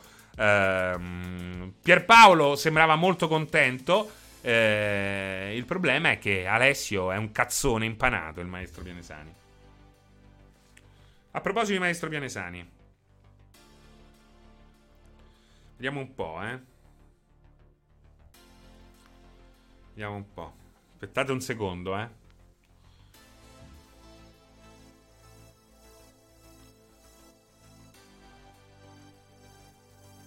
Aspettate, a proposito del maestro Panettone. No, non ancora. Allora sì, sì, perché tutti chiedono. Non chiede, la gente non chiede del cortocircuito. Aspetta, non chiede del cortocircuito, Alessio. Chiede di Alessio. Sì, ti posso mettere. E ti chiamo proprio per questo. Ti posso mettere al microfono? Aspetta. Aspettate, eh. Aspettate che abbasso qua. Aspettate, aspetta un secondo, Alessio. Vai. Un messaggio per chi ci sta seguendo. Eh, grazie mille. Eh, Stavo proprio facendo la cacca, non so se si sente il rimbombo del bagno e ti, ti insistevo perché facessi presto a contattarmi perché volevo salutare Serino e il fantastico 16 bit. Cioè, basta? Non avevi nient'altro di intelligente da dirci? Scusami, c'è l'acqua che va giù un attimo. Ma stai facendo il bidet? Ho, fa- ho tirato l'acqua. Ma che sapone usi per il bidet, Alessio? È un sapore intimo alla- al mentolo perché mi piace che il mio ano profumi di menta. Cioè, il chilli. Eh, mm, Sì, quando c'è Chilli, però ce n'è un altro che mi piace un sacco, ma non mi, non mi ricordo il nome perché siccome sono logofobico, in bagno tutti i miei prodotti io tolgo le etichette della pubblicità. No, perché compri, diciamo, compri prodotti tutti scadenti, senza marca, e quindi non hanno il nome. Ma, non è vero, ma chi è che compra i prodotti di marca per pulirsi il culo? Cioè, Beh, oh, eh, senti, ah, ti, ti- ti do un consiglio. Guarda, lo regalo per... eh, quando è il tuo compleanno, maestro Alessio? Dopodomani? No, veramente? No, però se mi fai un regalo è dopodomani. Allora, v- v- ti regalerò una cosa, un rimedio straordinario ad ogni brutto eh, sogno, ad ogni brutta giornata. Il chilli solubile, quindi tu puoi aumentare liberamente la percentuale di mentolo. Ma come cazzo, scusami, però devi prepararti il flacone, praticamente è una specie di ricarica che va diluita? Ma lo fai nel tappo, visto che tu sei un vizioso come me, tu nel tappo ci metti un goccetto di eh, questa roba qui e poi eh, ci metti il resto in acqua e godi a seconda di, di- di quanto però, vuoi scusami, godere. però scusami, io sono sul bidet, mi sto per lavare il culo, Sì. tutto dietro, non c'ho davanti, non so, tu, tu ti siedi Ah, bra- muro o, o- o spalle al muro del bidet? Bravissimo, bravissimo. Con la mia compagna c'è questa diatriba, anche con mio suocero. Il fatto è che io mi seggo, mi seggo, eh, con, con la faccia verso il, eh, il getto d'acqua, non di Ma schiena. sei, sei penso uno dei sette in Italia probabilmente. Ma come fai, scusami?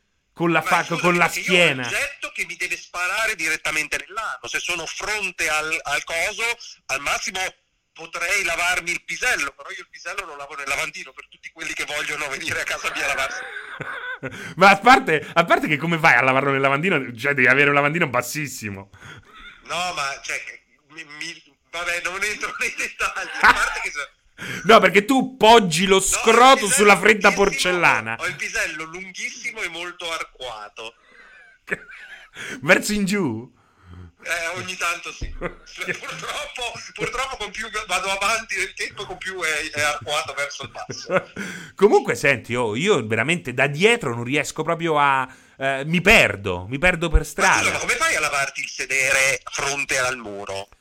Che Ma- il getto d'acqua ti viene addosso sulla, sul tubo. Ma perché non è che ti siedi così come una paperella? Ti siedi un po' così, ricurvo, con, con la parte. Accogliente, cioè tu inarchi la schiena indietro, alzi il, il- il perineo e comunque il getto d'acqua ti arriva nella parte superiore dell'orello. Sì, esatto, bravo, bravo.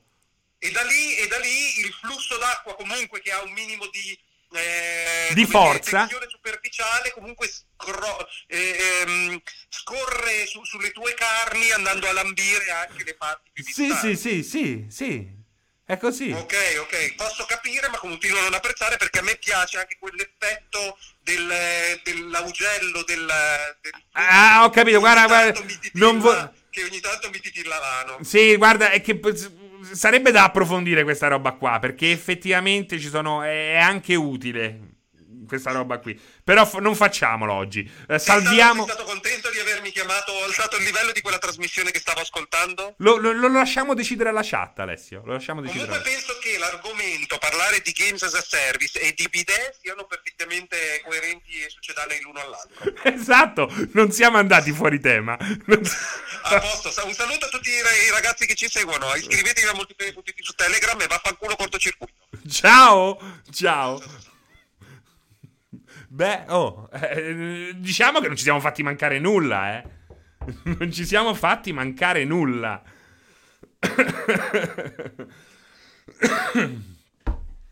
Fai il, suggello, il, il suggello. Fai il sondaggio sul livello per la chiamata di Alessio. Che vuol dire sul livello per la chiamata di Alessio?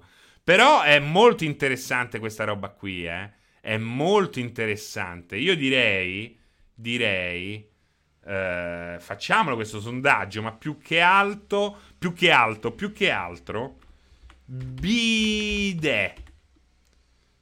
Spalle al muro o guardando il muro? Come lo fai? Spalle al muro o guardando il muro? Aspettate, eh? Perché questo mi interessa. S- come lo fai? Aspetta, eh? Vediamo un po'.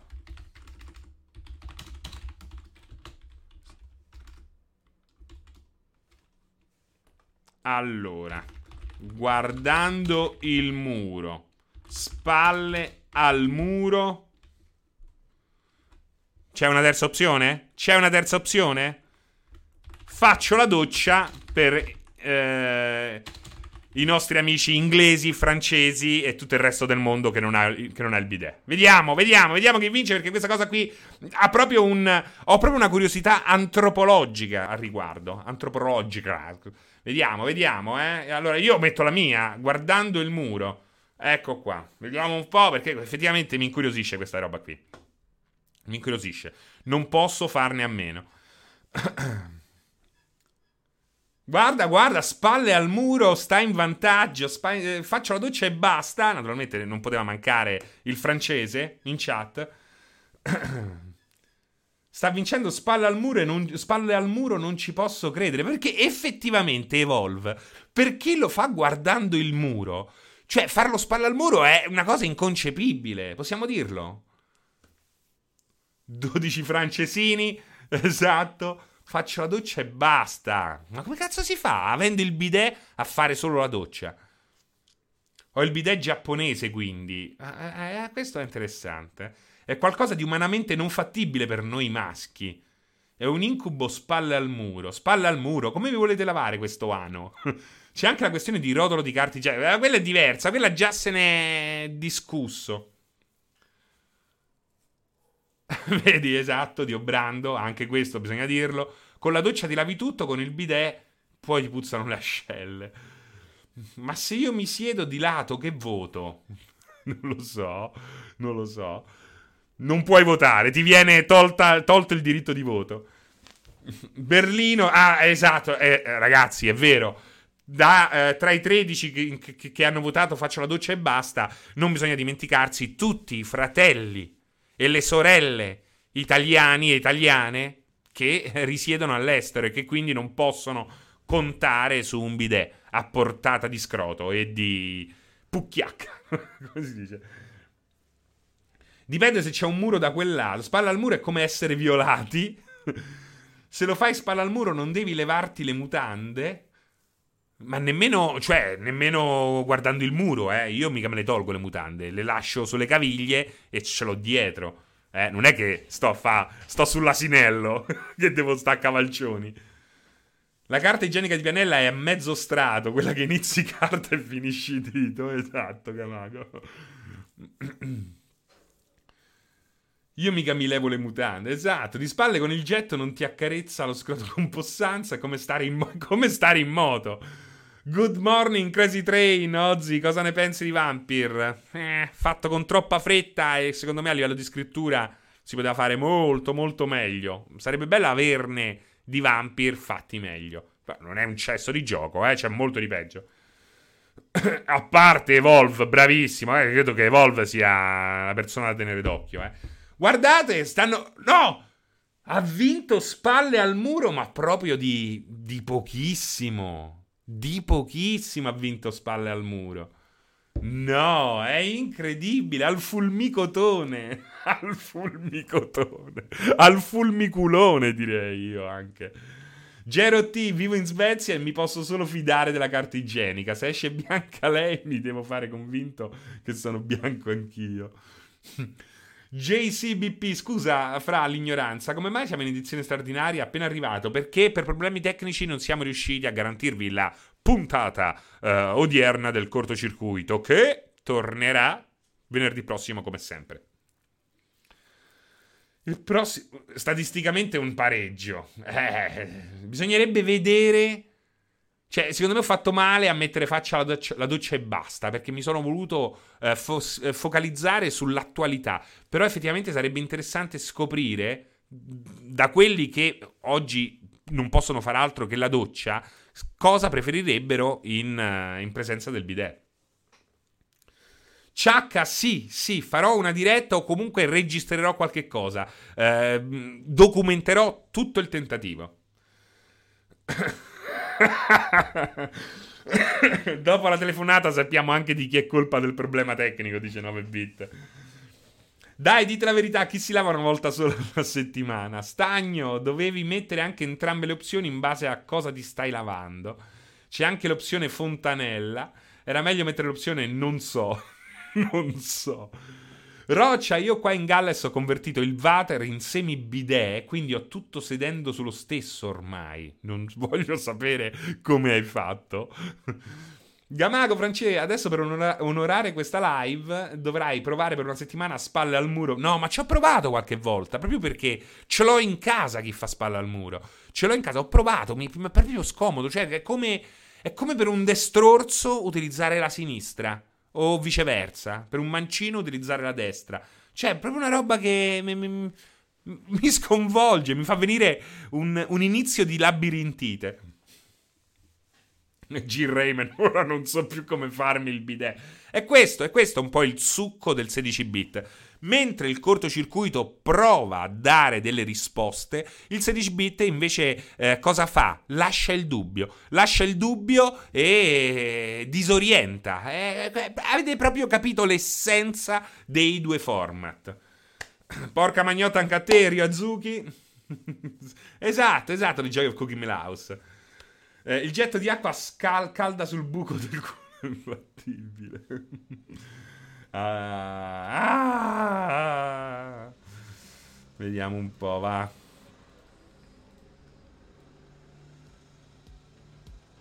Ah, rimettiamo un po' di musica, va. CH, France. Allora, intanto dice CH, CH dice c'è anche un modo corretto per pulirsi il culo con la carta, manda dietro verso avanti.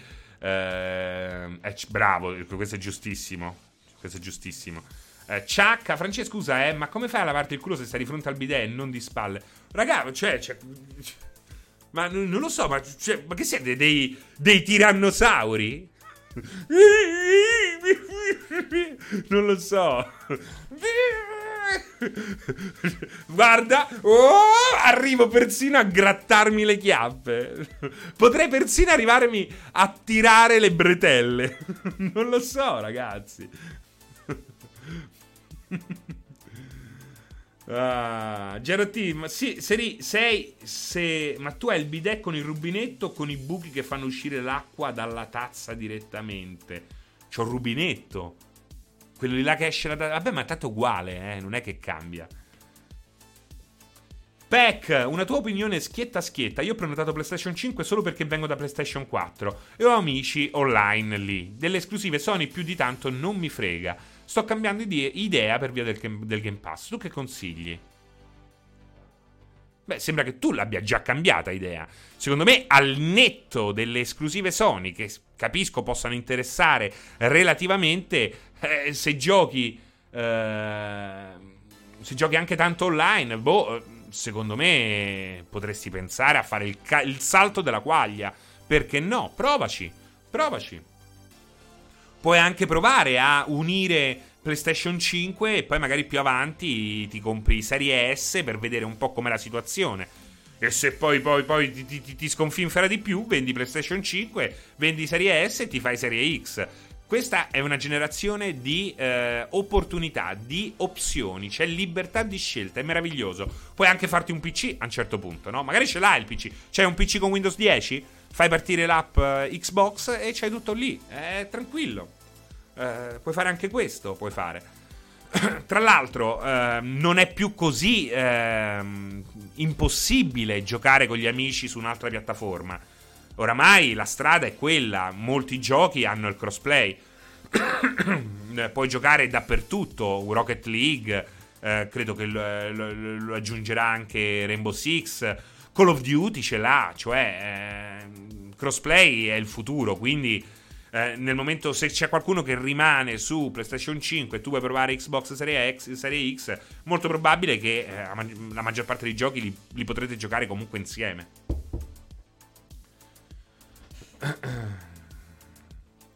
Se prenoti Serie X da, da, GameStop hai tempo un anno e te lo rivalutano 400 euro se passi a PS5. Vedi, dicono già che ci stanno queste belle offerte. Blal, b, Blallo Jaler. Ma se usi il bidet così, il, pisci, il pisciolino non interrompe il getto dell'acqua?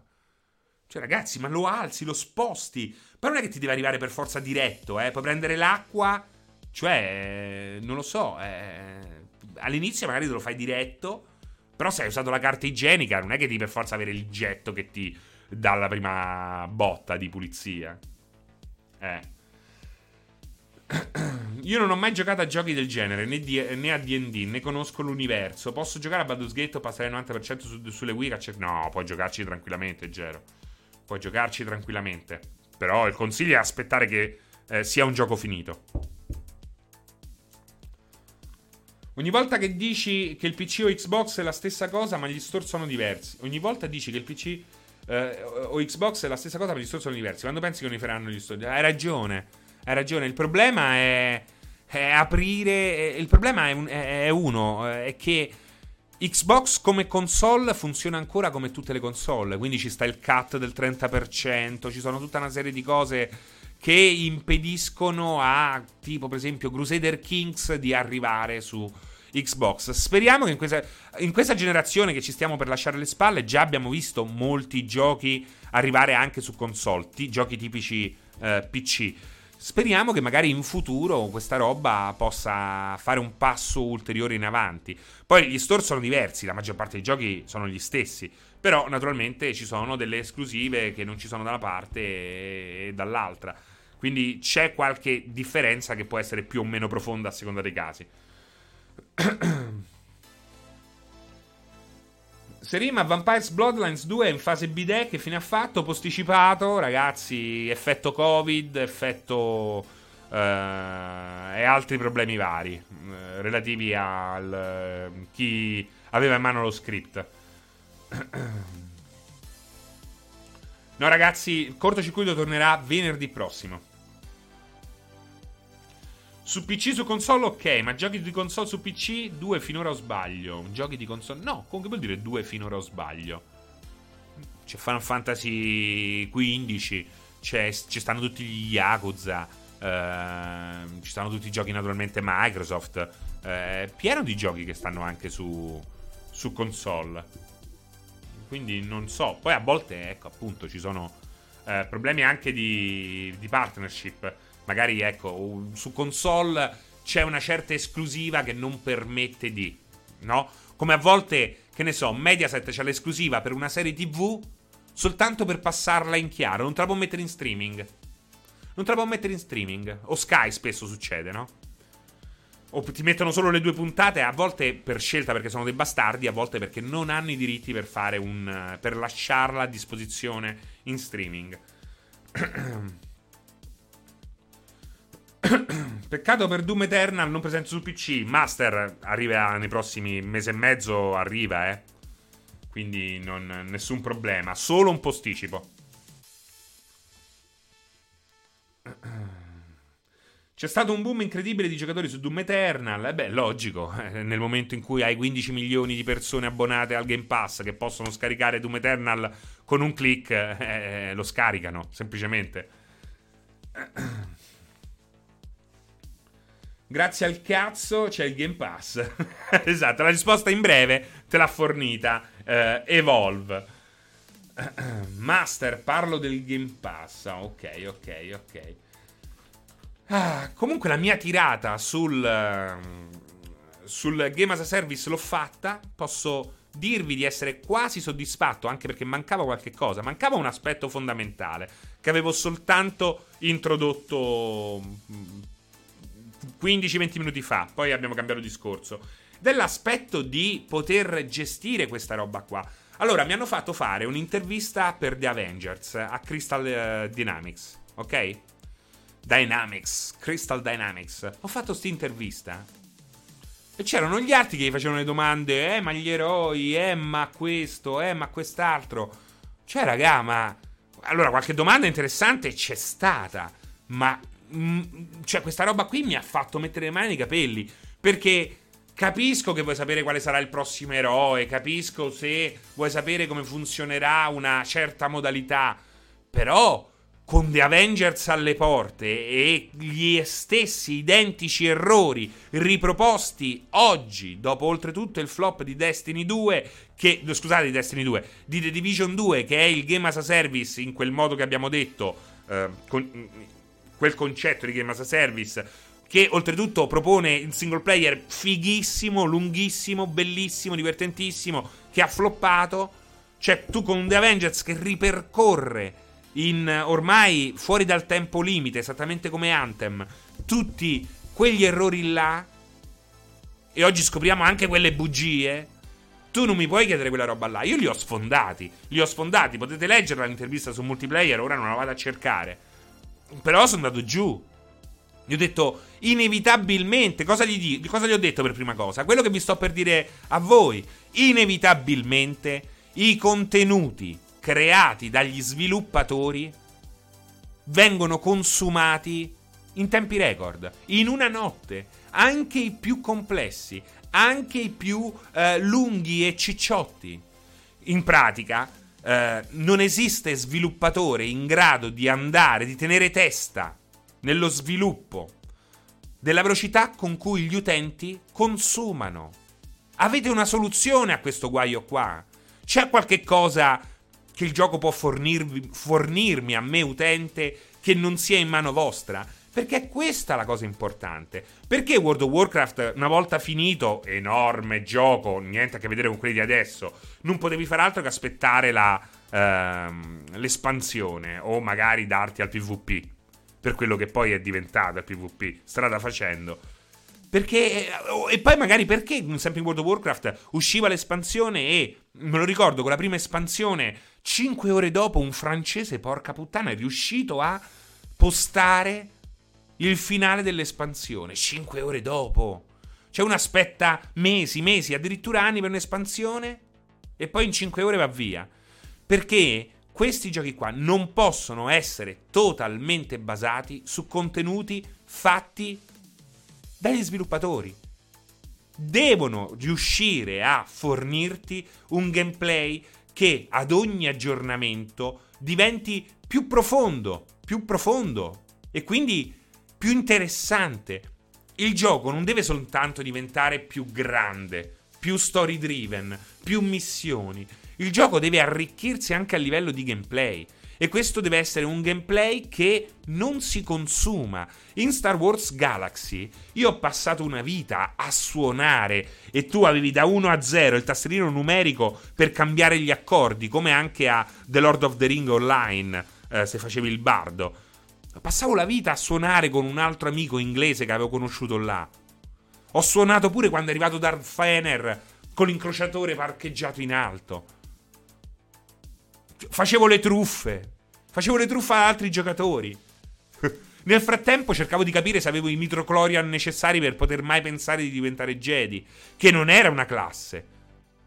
E potevi anche non poterne. non, non, non, non averne i requisiti, senza saperlo. Una roba straordinaria. A un certo punto ho cominciato a fare lo stilista. Ho comprato appezzamenti di terreno. Mi ci hanno costruito una città accanto dei giocatori. Ma è meraviglioso controllavo eh, l'action house, vendevo, cambiavo i prezzi, andavo a sistemare i meccanismi per farmare i materiali. Ci ho impiegato tre giorni per arrivare da Jabba, da, da nemmeno da Tatooine, un'altra città, da, sempre su Tatooine, ma da un'altra città oltre, non uh, Les Mosley, come si chiamava. Insomma, capite che c'è una differenza sostanziale. E gli unici che se ne sono accorti, incredibilmente, gli unici che se ne sono accorti sono quelli di Rare, con Sea of Thieves. Nel loro piccolo, perché pure Sea of Thieves naturalmente non, ha, non raggiunge quella profondità. Però Sea of Thieves, l'espansione di Sea of Thieves, ti aggiunge adesso, hanno aggiunto pure la trama, le missioni. Ormai stanno andando in ogni direzione ed è fantastico. Ma il concetto alla base di ogni espansione di Sea of Thieves. Perché oggi è uno dei giochi incredibilmente, guarda, io che lo amo non ci posso credere, ma effettivamente è così, uno dei giochi più giocati di questo genere. Perché su Steam ha stravenduto, nonostante fosse anche su Game Pass. Perché effettivamente ogni espansione introduce qualche cosa che cambia la prospettiva a tutto quello che già c'è. Basta inserire la scialuppa di salvataggio. 200 nuovi modi per fare il figlio di eh, il bastardo, per fare le truffe, per ingannare, per salvarsi il culo. Aggiungono il megafono, cambia completamente la dinamica PvP. E soprattutto cambia anche quella che ti consente di stringere amicizie. Perché senza il megafono, senza potersi parlare, era solo guerra. Capite il concetto come cambia? E alla fine quel, quel mare è sempre lo stesso. Non è che hanno aggiunto chissà quante aree. Una hanno aggiunto, un'area nuova, diciamo, se vogliamo.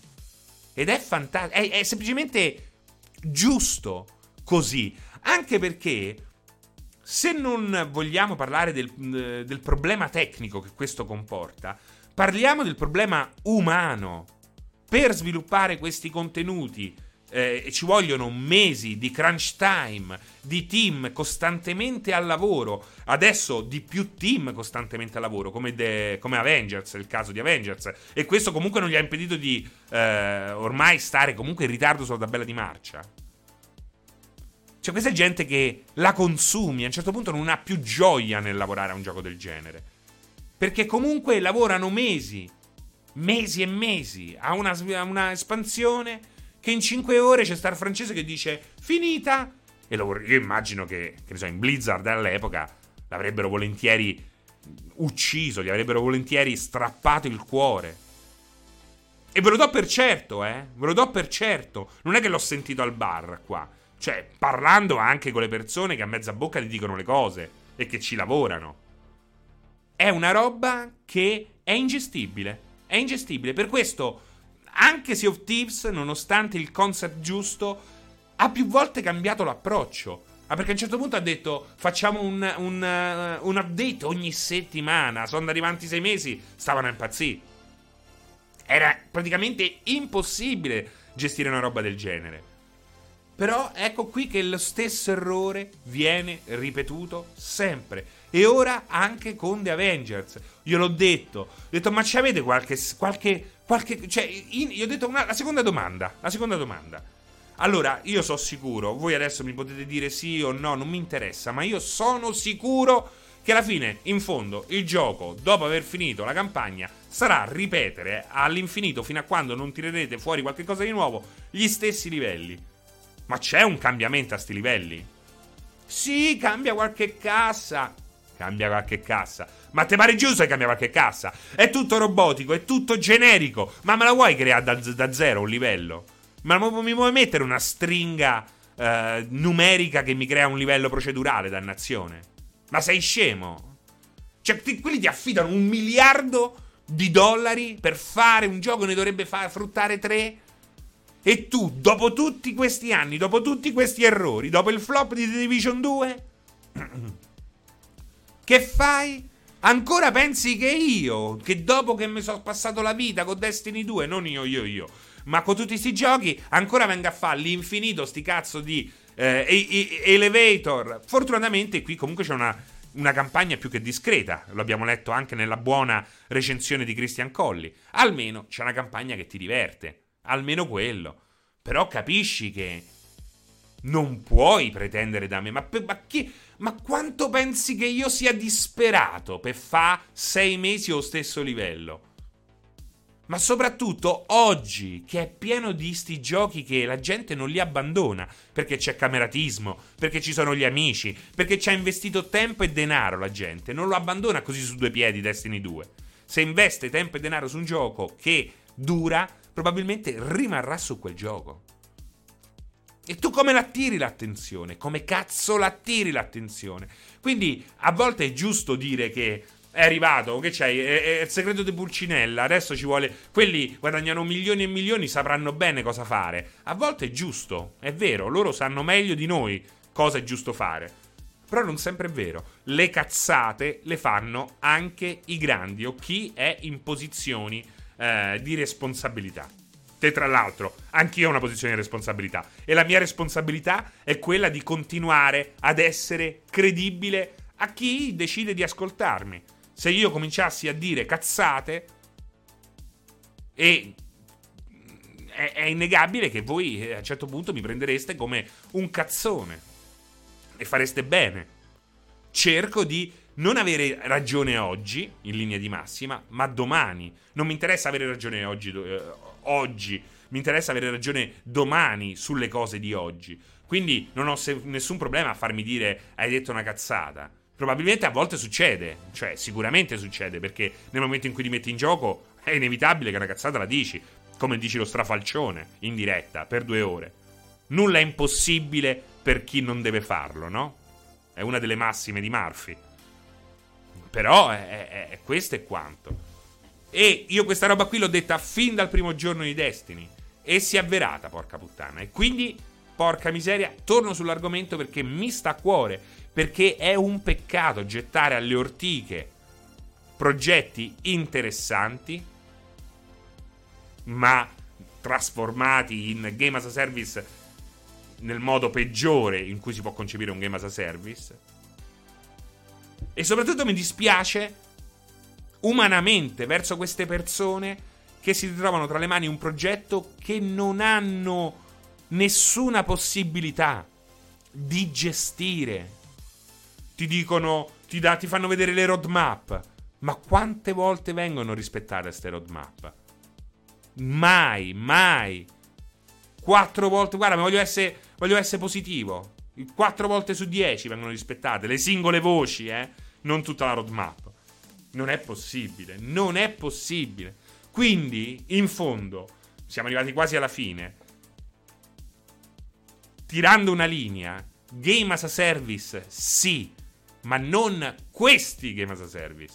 Che questa sporca dozzina non sia presa da esempio, tranne in alcuni aspetti che effettivamente sono riusciti o tranne in quei casi come Sea of Thieves per esempio che il concept stesso in qualche modo aiuta gli sviluppatori e soprattutto gli sviluppatori riescono ad, at- ad adattare in corsa quelle che sono strategie più fattibili, più sostenibili.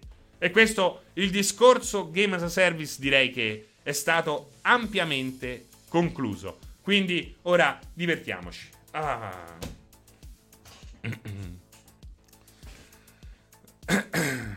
Ciao Kempa, grazie, mi fa piacere.